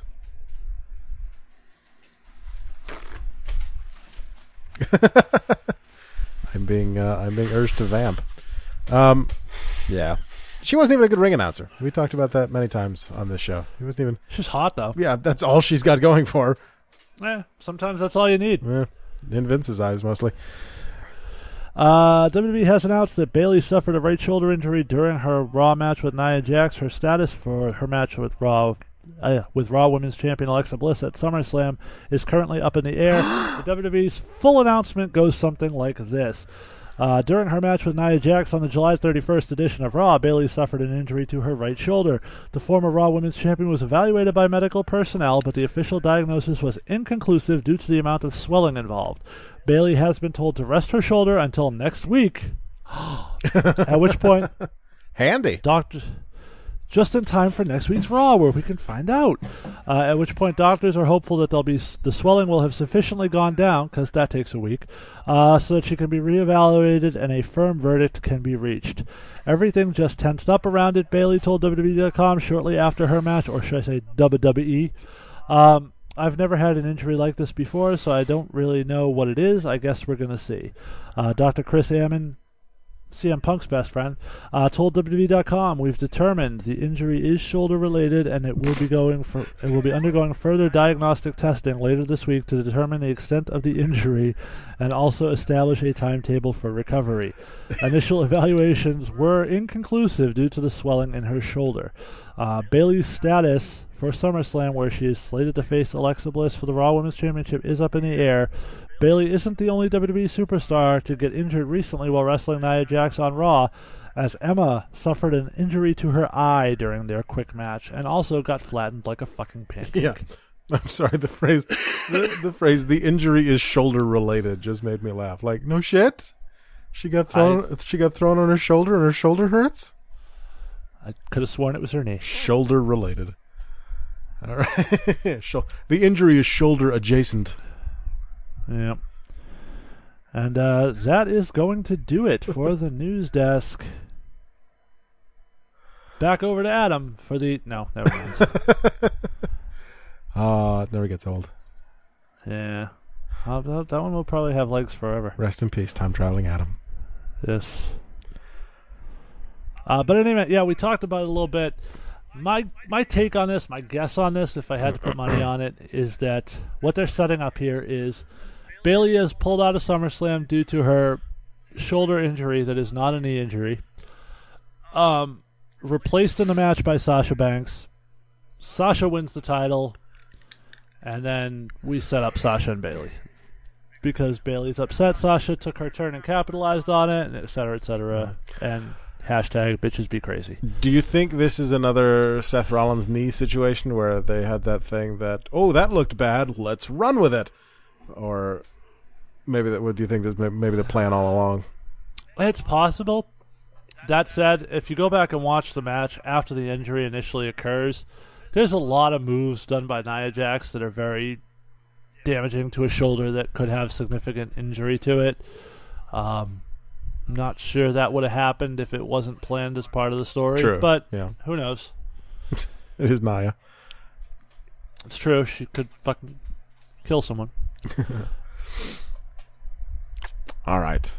Well, on that note, on that note of Bayley's shoulder related injury, that does it for the rundown for this Wednesday, August 2nd, 2017. 488 days since Asuka won the NXT Women's Championship. For a free audiobook and a 30-day free trial of Audible, go to audibletrial.com slash rundown. Make me some money. Uh, City Wrestling returns Thursday, August 3rd. That's tomorrow at the Wisconsin State Fair. For information, go to Brew City Wrestling, the number dot com. Uh, Lucky Pro Wrestling presents Summer Sizzle this Saturday at the Elks Lodge in Clinton, Massachusetts. That's a that's a great Elks Lodge. We have scheduled for that show. Oh, so much stuff here. Uh, a special challenge match: Sweat Boy versus Big Jim Anderson. If Sweat Boy beats Jim Anderson, he will get three minutes alone in the ring with Mr. Brian Cairo. Also on the card, Cam Zagami versus Patrick Dalton. Uh, the team of Adira and Isana versus Helen, Va- uh, Helen Vale and Jocelyn. Uh, in possibly, no, not possibly, in his final match in Lucky Pro Wrestling, uh, the team of Anthony Green, Eli Markopoulos, and, uh, and Christian Casanova take on the three horsemen of Scotty Slade, Mike Webb, and Donovan Dijak.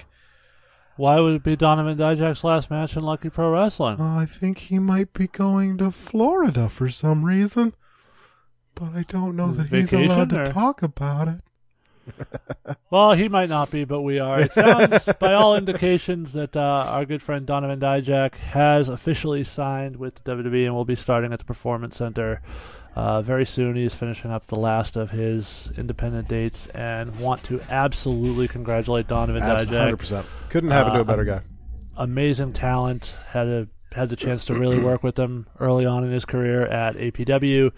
Uh, where he was handed an interesting gimmick and ran with it and did an amazing job. And uh, always happy to know that Donovan Dijak's first appearance in a professional wrestling sense was serving beer to the Knucklebusters at APW. So good on him, Don. Yeah. Good, good on Donovan absolutely, Dijak. Congrats. absolutely great guy. Um, just recently, this uh, just this past week, did a thing on Facebook for a buddy of ours, referee Kevin Quinn, uh, Yep. who had some medical issues. Set up a face uh, fundraiser on Facebook. Uh, has still, I think there's still like five days left on the thing, and they've already raised over nine thousand dollars. So good on uh, good on Dijak. Like I said, couldn't happen to a, to a better guy. He's just one of the best, one of the best in New England, and uh, we're very happy for him. And I look forward to telling him that in person on Saturday. Uh, also on Saturday, the tag team champions, the Aristocrats, Tomahawk and Zachary Pierre Beaulieu, defending against the Hoods, Davey Cash and Chris Pyro.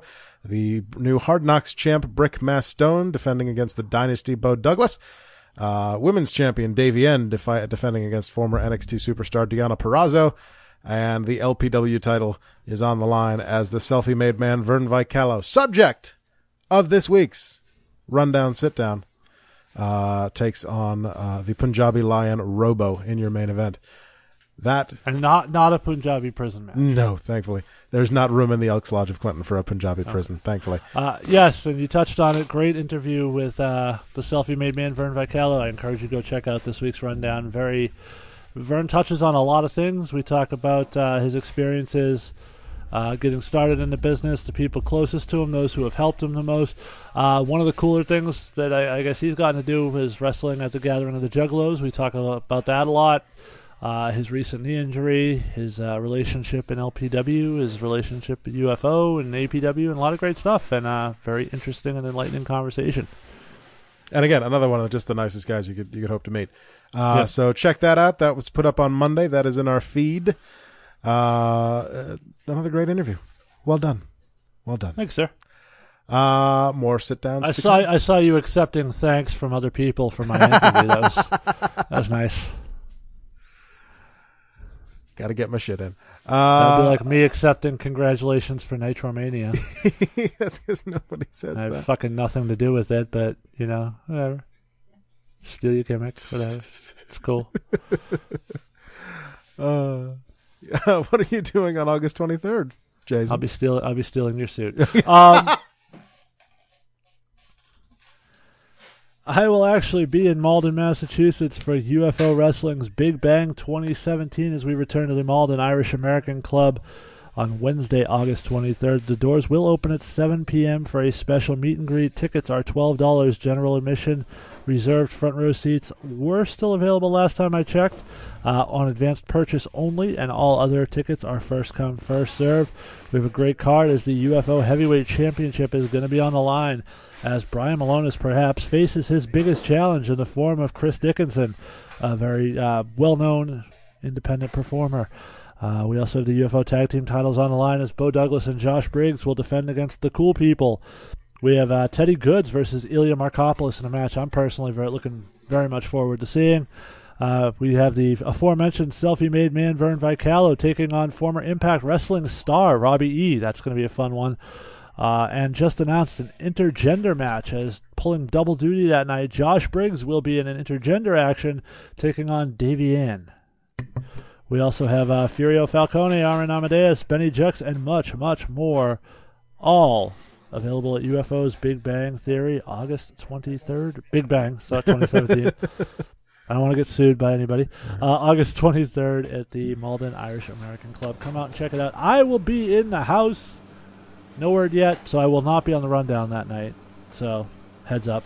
Indeed. Uh, no word yet on if Sal will be joining me for another UFO show. Think he enjoyed himself last time. Well, he doesn't need his computer fixed, so. That's true. And then three days after that, Atlantic Pro Wrestling returns Saturday, August 26th at, Holy shit, I'm going to be busy that week. at the All right. Boys and Girls Club in Salisbury, Massachusetts. Uh, more on the Road to Royalty tournament, I assume. Yes, we are uh, continuing the road to crowning the first ever king of Atlantic Pro Wrestling. Nice of uh, nice of Hunter Ward to show up. Uh, Saturday, September 9th is the return of uh, Liberty States uh, Wrestling at the John McCarthy Elementary School in Peabody, Mass. Uh, and then Elkmania presents Elkmania 5 on Saturday, September 23rd Elks on fire! at the Beverly Salem Elks Lodge in Beverly, Mass. Uh, that is all of our gimmicks coming up. Follow us on Twitter at Rundown Podcast. Send us feedback, please, to rundownwrestling at gmail.com. Did you do Brew City Wrestling? I did. Okay. Tomorrow night. Okay. Did you do whatever that one Andy talks about is? SCW? No. Uh, I'm not going to look it up. Uh, leave us a voicemail on the hotline. be like Sal, 617 863 6967. Does that stand for Seth Eats Crepes with Walnuts? I doubt it. No. Uh, that is 61 Rundown 7. It is Scott. Well, I know him and Andy have pancake They do every so week. Every week, no matter where he is on tour. Sometimes they do it via Skype. Uh, 61 Rundown 7 to leave a voicemail on the hotline. Uh, like us on Facebook at facebook.com slash rundown wrestling. Watch archived episodes at youtube.com slash rundown podcast. I just went through this week and uh, on the Quest N Network site replaced all the dead Podomatic links with actual MP3 files of the old episodes. If you want to go back through the archives on questendnetwork.com, you can listen to all the old episodes there, at least all the old ones that have been posted since we started questendnetwork.com. Uh, if you want to make a donation of the monetary variety, go to paypal.me slash rundown wrestling. Cost me 10 bucks a month to host this on Podomatic. If you want to help with that, it would be, Probably more soon. it would be greatly appreciated. 'Cause Troy keeps adding stuff to your feed. Check out all the shows on the Questionable Endeavor Network. We got shadowvane.net. Uh, we got Shadowvane Tooning Japanese, the Raw Attitude Podcast, uh, as I think I mentioned earlier. It might have been before we started recording, but I don't think it was. Henry Hugepex just joined me last night to record an upcoming episode of the Nitro Mania podcast where we cover Halloween Havoc 95 and the Nitro following. If you're one of the people who is not happy with the fact that Nitro Mania is currently only about 10 minutes per episode, this one. No, no, no, no, no, no, no, no. It's the Incredible Shrinking podcast. Okay, the first one was like 19 minutes, and we're like, oh, it's you know quick. And the Well- next one was like 16, and then it was 13, and this week it was 10. Every week it's gotten shorter and shorter. Well, episode 10 coming up on uh, in 5 weeks or so here is 2 hours long. So, uh that'll that'll keep you busy. Uh talking about Halloween Havoc and the Monster Truck Sumo match. Uh, also check out the Slasher Sanitarium, the PWN Stars, New Blood Rising, Words of Geekdom, everything available on questendnetwork.com, on Twitter at questendnetwork, and enter a contest to win a $25 uh, Amazon.com gift card by going to quest, uh, questendnetwork.com slash discord, joining us on the Discord channel, and filling out the survey on the contest channel. Uh, Are we eligible for that we're prize? Or? not. God damn. I know. Uh, check What about my son? uh, I don't know. You'd have to check with Andy. You'd have to check with Andy for the legalities on that. Um, check out our buddies uh, Brian Milonas and Mike Crockett on the Wrestling Podcast About Nothing. Facebook.com slash the WPAN. Always a quality program over there. Uh, you can search for us on iTunes. Just ignore that noise. On iTunes, Stitcher, Google Play, Podbean, or Podomatic under the Rundown Wrestling Podcast. If you subscribe, you get the podcast delivered to you absolutely free each and every week for zero dollars and zero cents. If you cannot afford a monetary donation, please leave a five star review on iTunes because that helps other people find us. Uh, if you leave a text review, we'll read your name and your review at the end of a future episode. I apologize for that disgusting display. I just I don't have a cough button, and you know, like I said, I'm still playing hurt. So Thanks. it's the price you pay for having me on the show and not having Andy on again. Well, at least people actually showed up in the chat room this time. Last week, uh, our buddy Matt Riley showed up last week, saw that you weren't here and Sal wasn't here, and left immediately. So that's uh, that's a thing that happened. I told you I equal ratings, Adam. I don't know what to tell you. Sorry. Thanks to everyone for listening. Thanks to everyone in the uh, in the chat room, Kogos, Sean, and Tron, and Matt. Uh, thank you. Andy was in there. oh, and Andy too for two seconds Yeah. to plug Shadowvane. Uh, thank you, Jason. Thank you, Adam. And uh, allow me to take this second to send a message out there. Uh, if you're if you're one of those people and you're feeling a little bit uh, depressed, uh, you feel like nobody cares, that there's nothing, uh, nobody nobody cares, and, and no, you have nobody to talk to, and you're thinking of you know doing anything to yourself or anyone else, I want to just encourage you to uh, plug up your asshole with some poetry by going to tinyurl.com slash distant horizons. Well, that took a turn. Uh, thanks to Ray Williams for the Up your logo. ass? And thanks to I Fight Dragons at ifightdragons.com for the theme song. Next week, I, It's- I'm, wait, I'm confused. Am I not supposed to plug Andy stuff here? I thought I thought that's what we were doing. I don't think Andy wants you to plug anything of his, but uh, that's I'm that's just his own personal preference. Uh, it's, it's not even time for SummerSlam predictions yet, so I don't even know what we're going to do next week. But until then, as always, I heard, I, I hear tell there might be something special next week. oh yeah, we'll look, Yeah. be on the lookout for that. Bree, song, go fuck yourself. It's not very nice. It never is. Eh, yeah, that's why nobody likes you, and they don't want to come on the show unless I'm here. Because I don't tell them to fuck themselves at the end of every episode. It's tradition. I mean it in the most loving way possible. What, what, what more fun can you have than fucking yourself? This is why people didn't want to help you find your suit. I'm just saying. Perhaps you should use this. As a learning opportunity. Yes. I teaching moment, Adam. you know, somebody might have gone back down and looked there for you if you weren't constantly telling them to go fuck themselves. Maybe you have heat and you didn't even know it from, from telling people to go fuck themselves.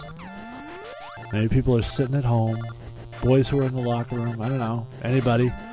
You know, Smathers sitting there, he's got his wiener in his hand, he's going to town on himself listening to the show, and You know, just as he's about to come, you tell him to go fuck himself, and it ruins the whole thing. Yeah, And that's he's, what he was already doing. when he's soft, and now the whole experience is ruined. He's got to blow out the candles, the whole deal. All because you told him to go fuck himself. Because he was doing it anyway, but he doesn't need you to beat him over the head with it. Probably feels dirty enough doing it. And I don't mean to Ugh. single out Smathers. It could be anyone playing with their wet pecker during the show. Well, this took a would- weird turn. Eh, you know, I'm not gonna sit here and tell you I haven't done it. I'm pretty sure that's why Adam shut off the show twice tonight. You know, I was wondering what that rhythmic thumping was. Anyway, Yeah. on that note, take care, Bolby Faces. I can't even say see you next Thursday now, and see you next Wednesday doesn't Well- spell anything dirty. You really fucked me with this whole time change. For the date people, for the thing. people who only listen, if you can say see you next Thursday, because it'll post on Thursday. So, Okay, I'll see you next Thursday. all right. Bye bye.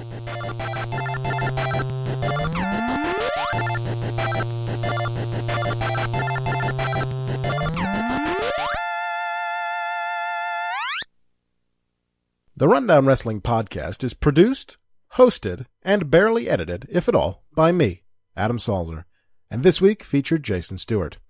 Special thanks to Sal DeCecca for his participation as well. We are a proud charter member of the Questionable Endeavor Network.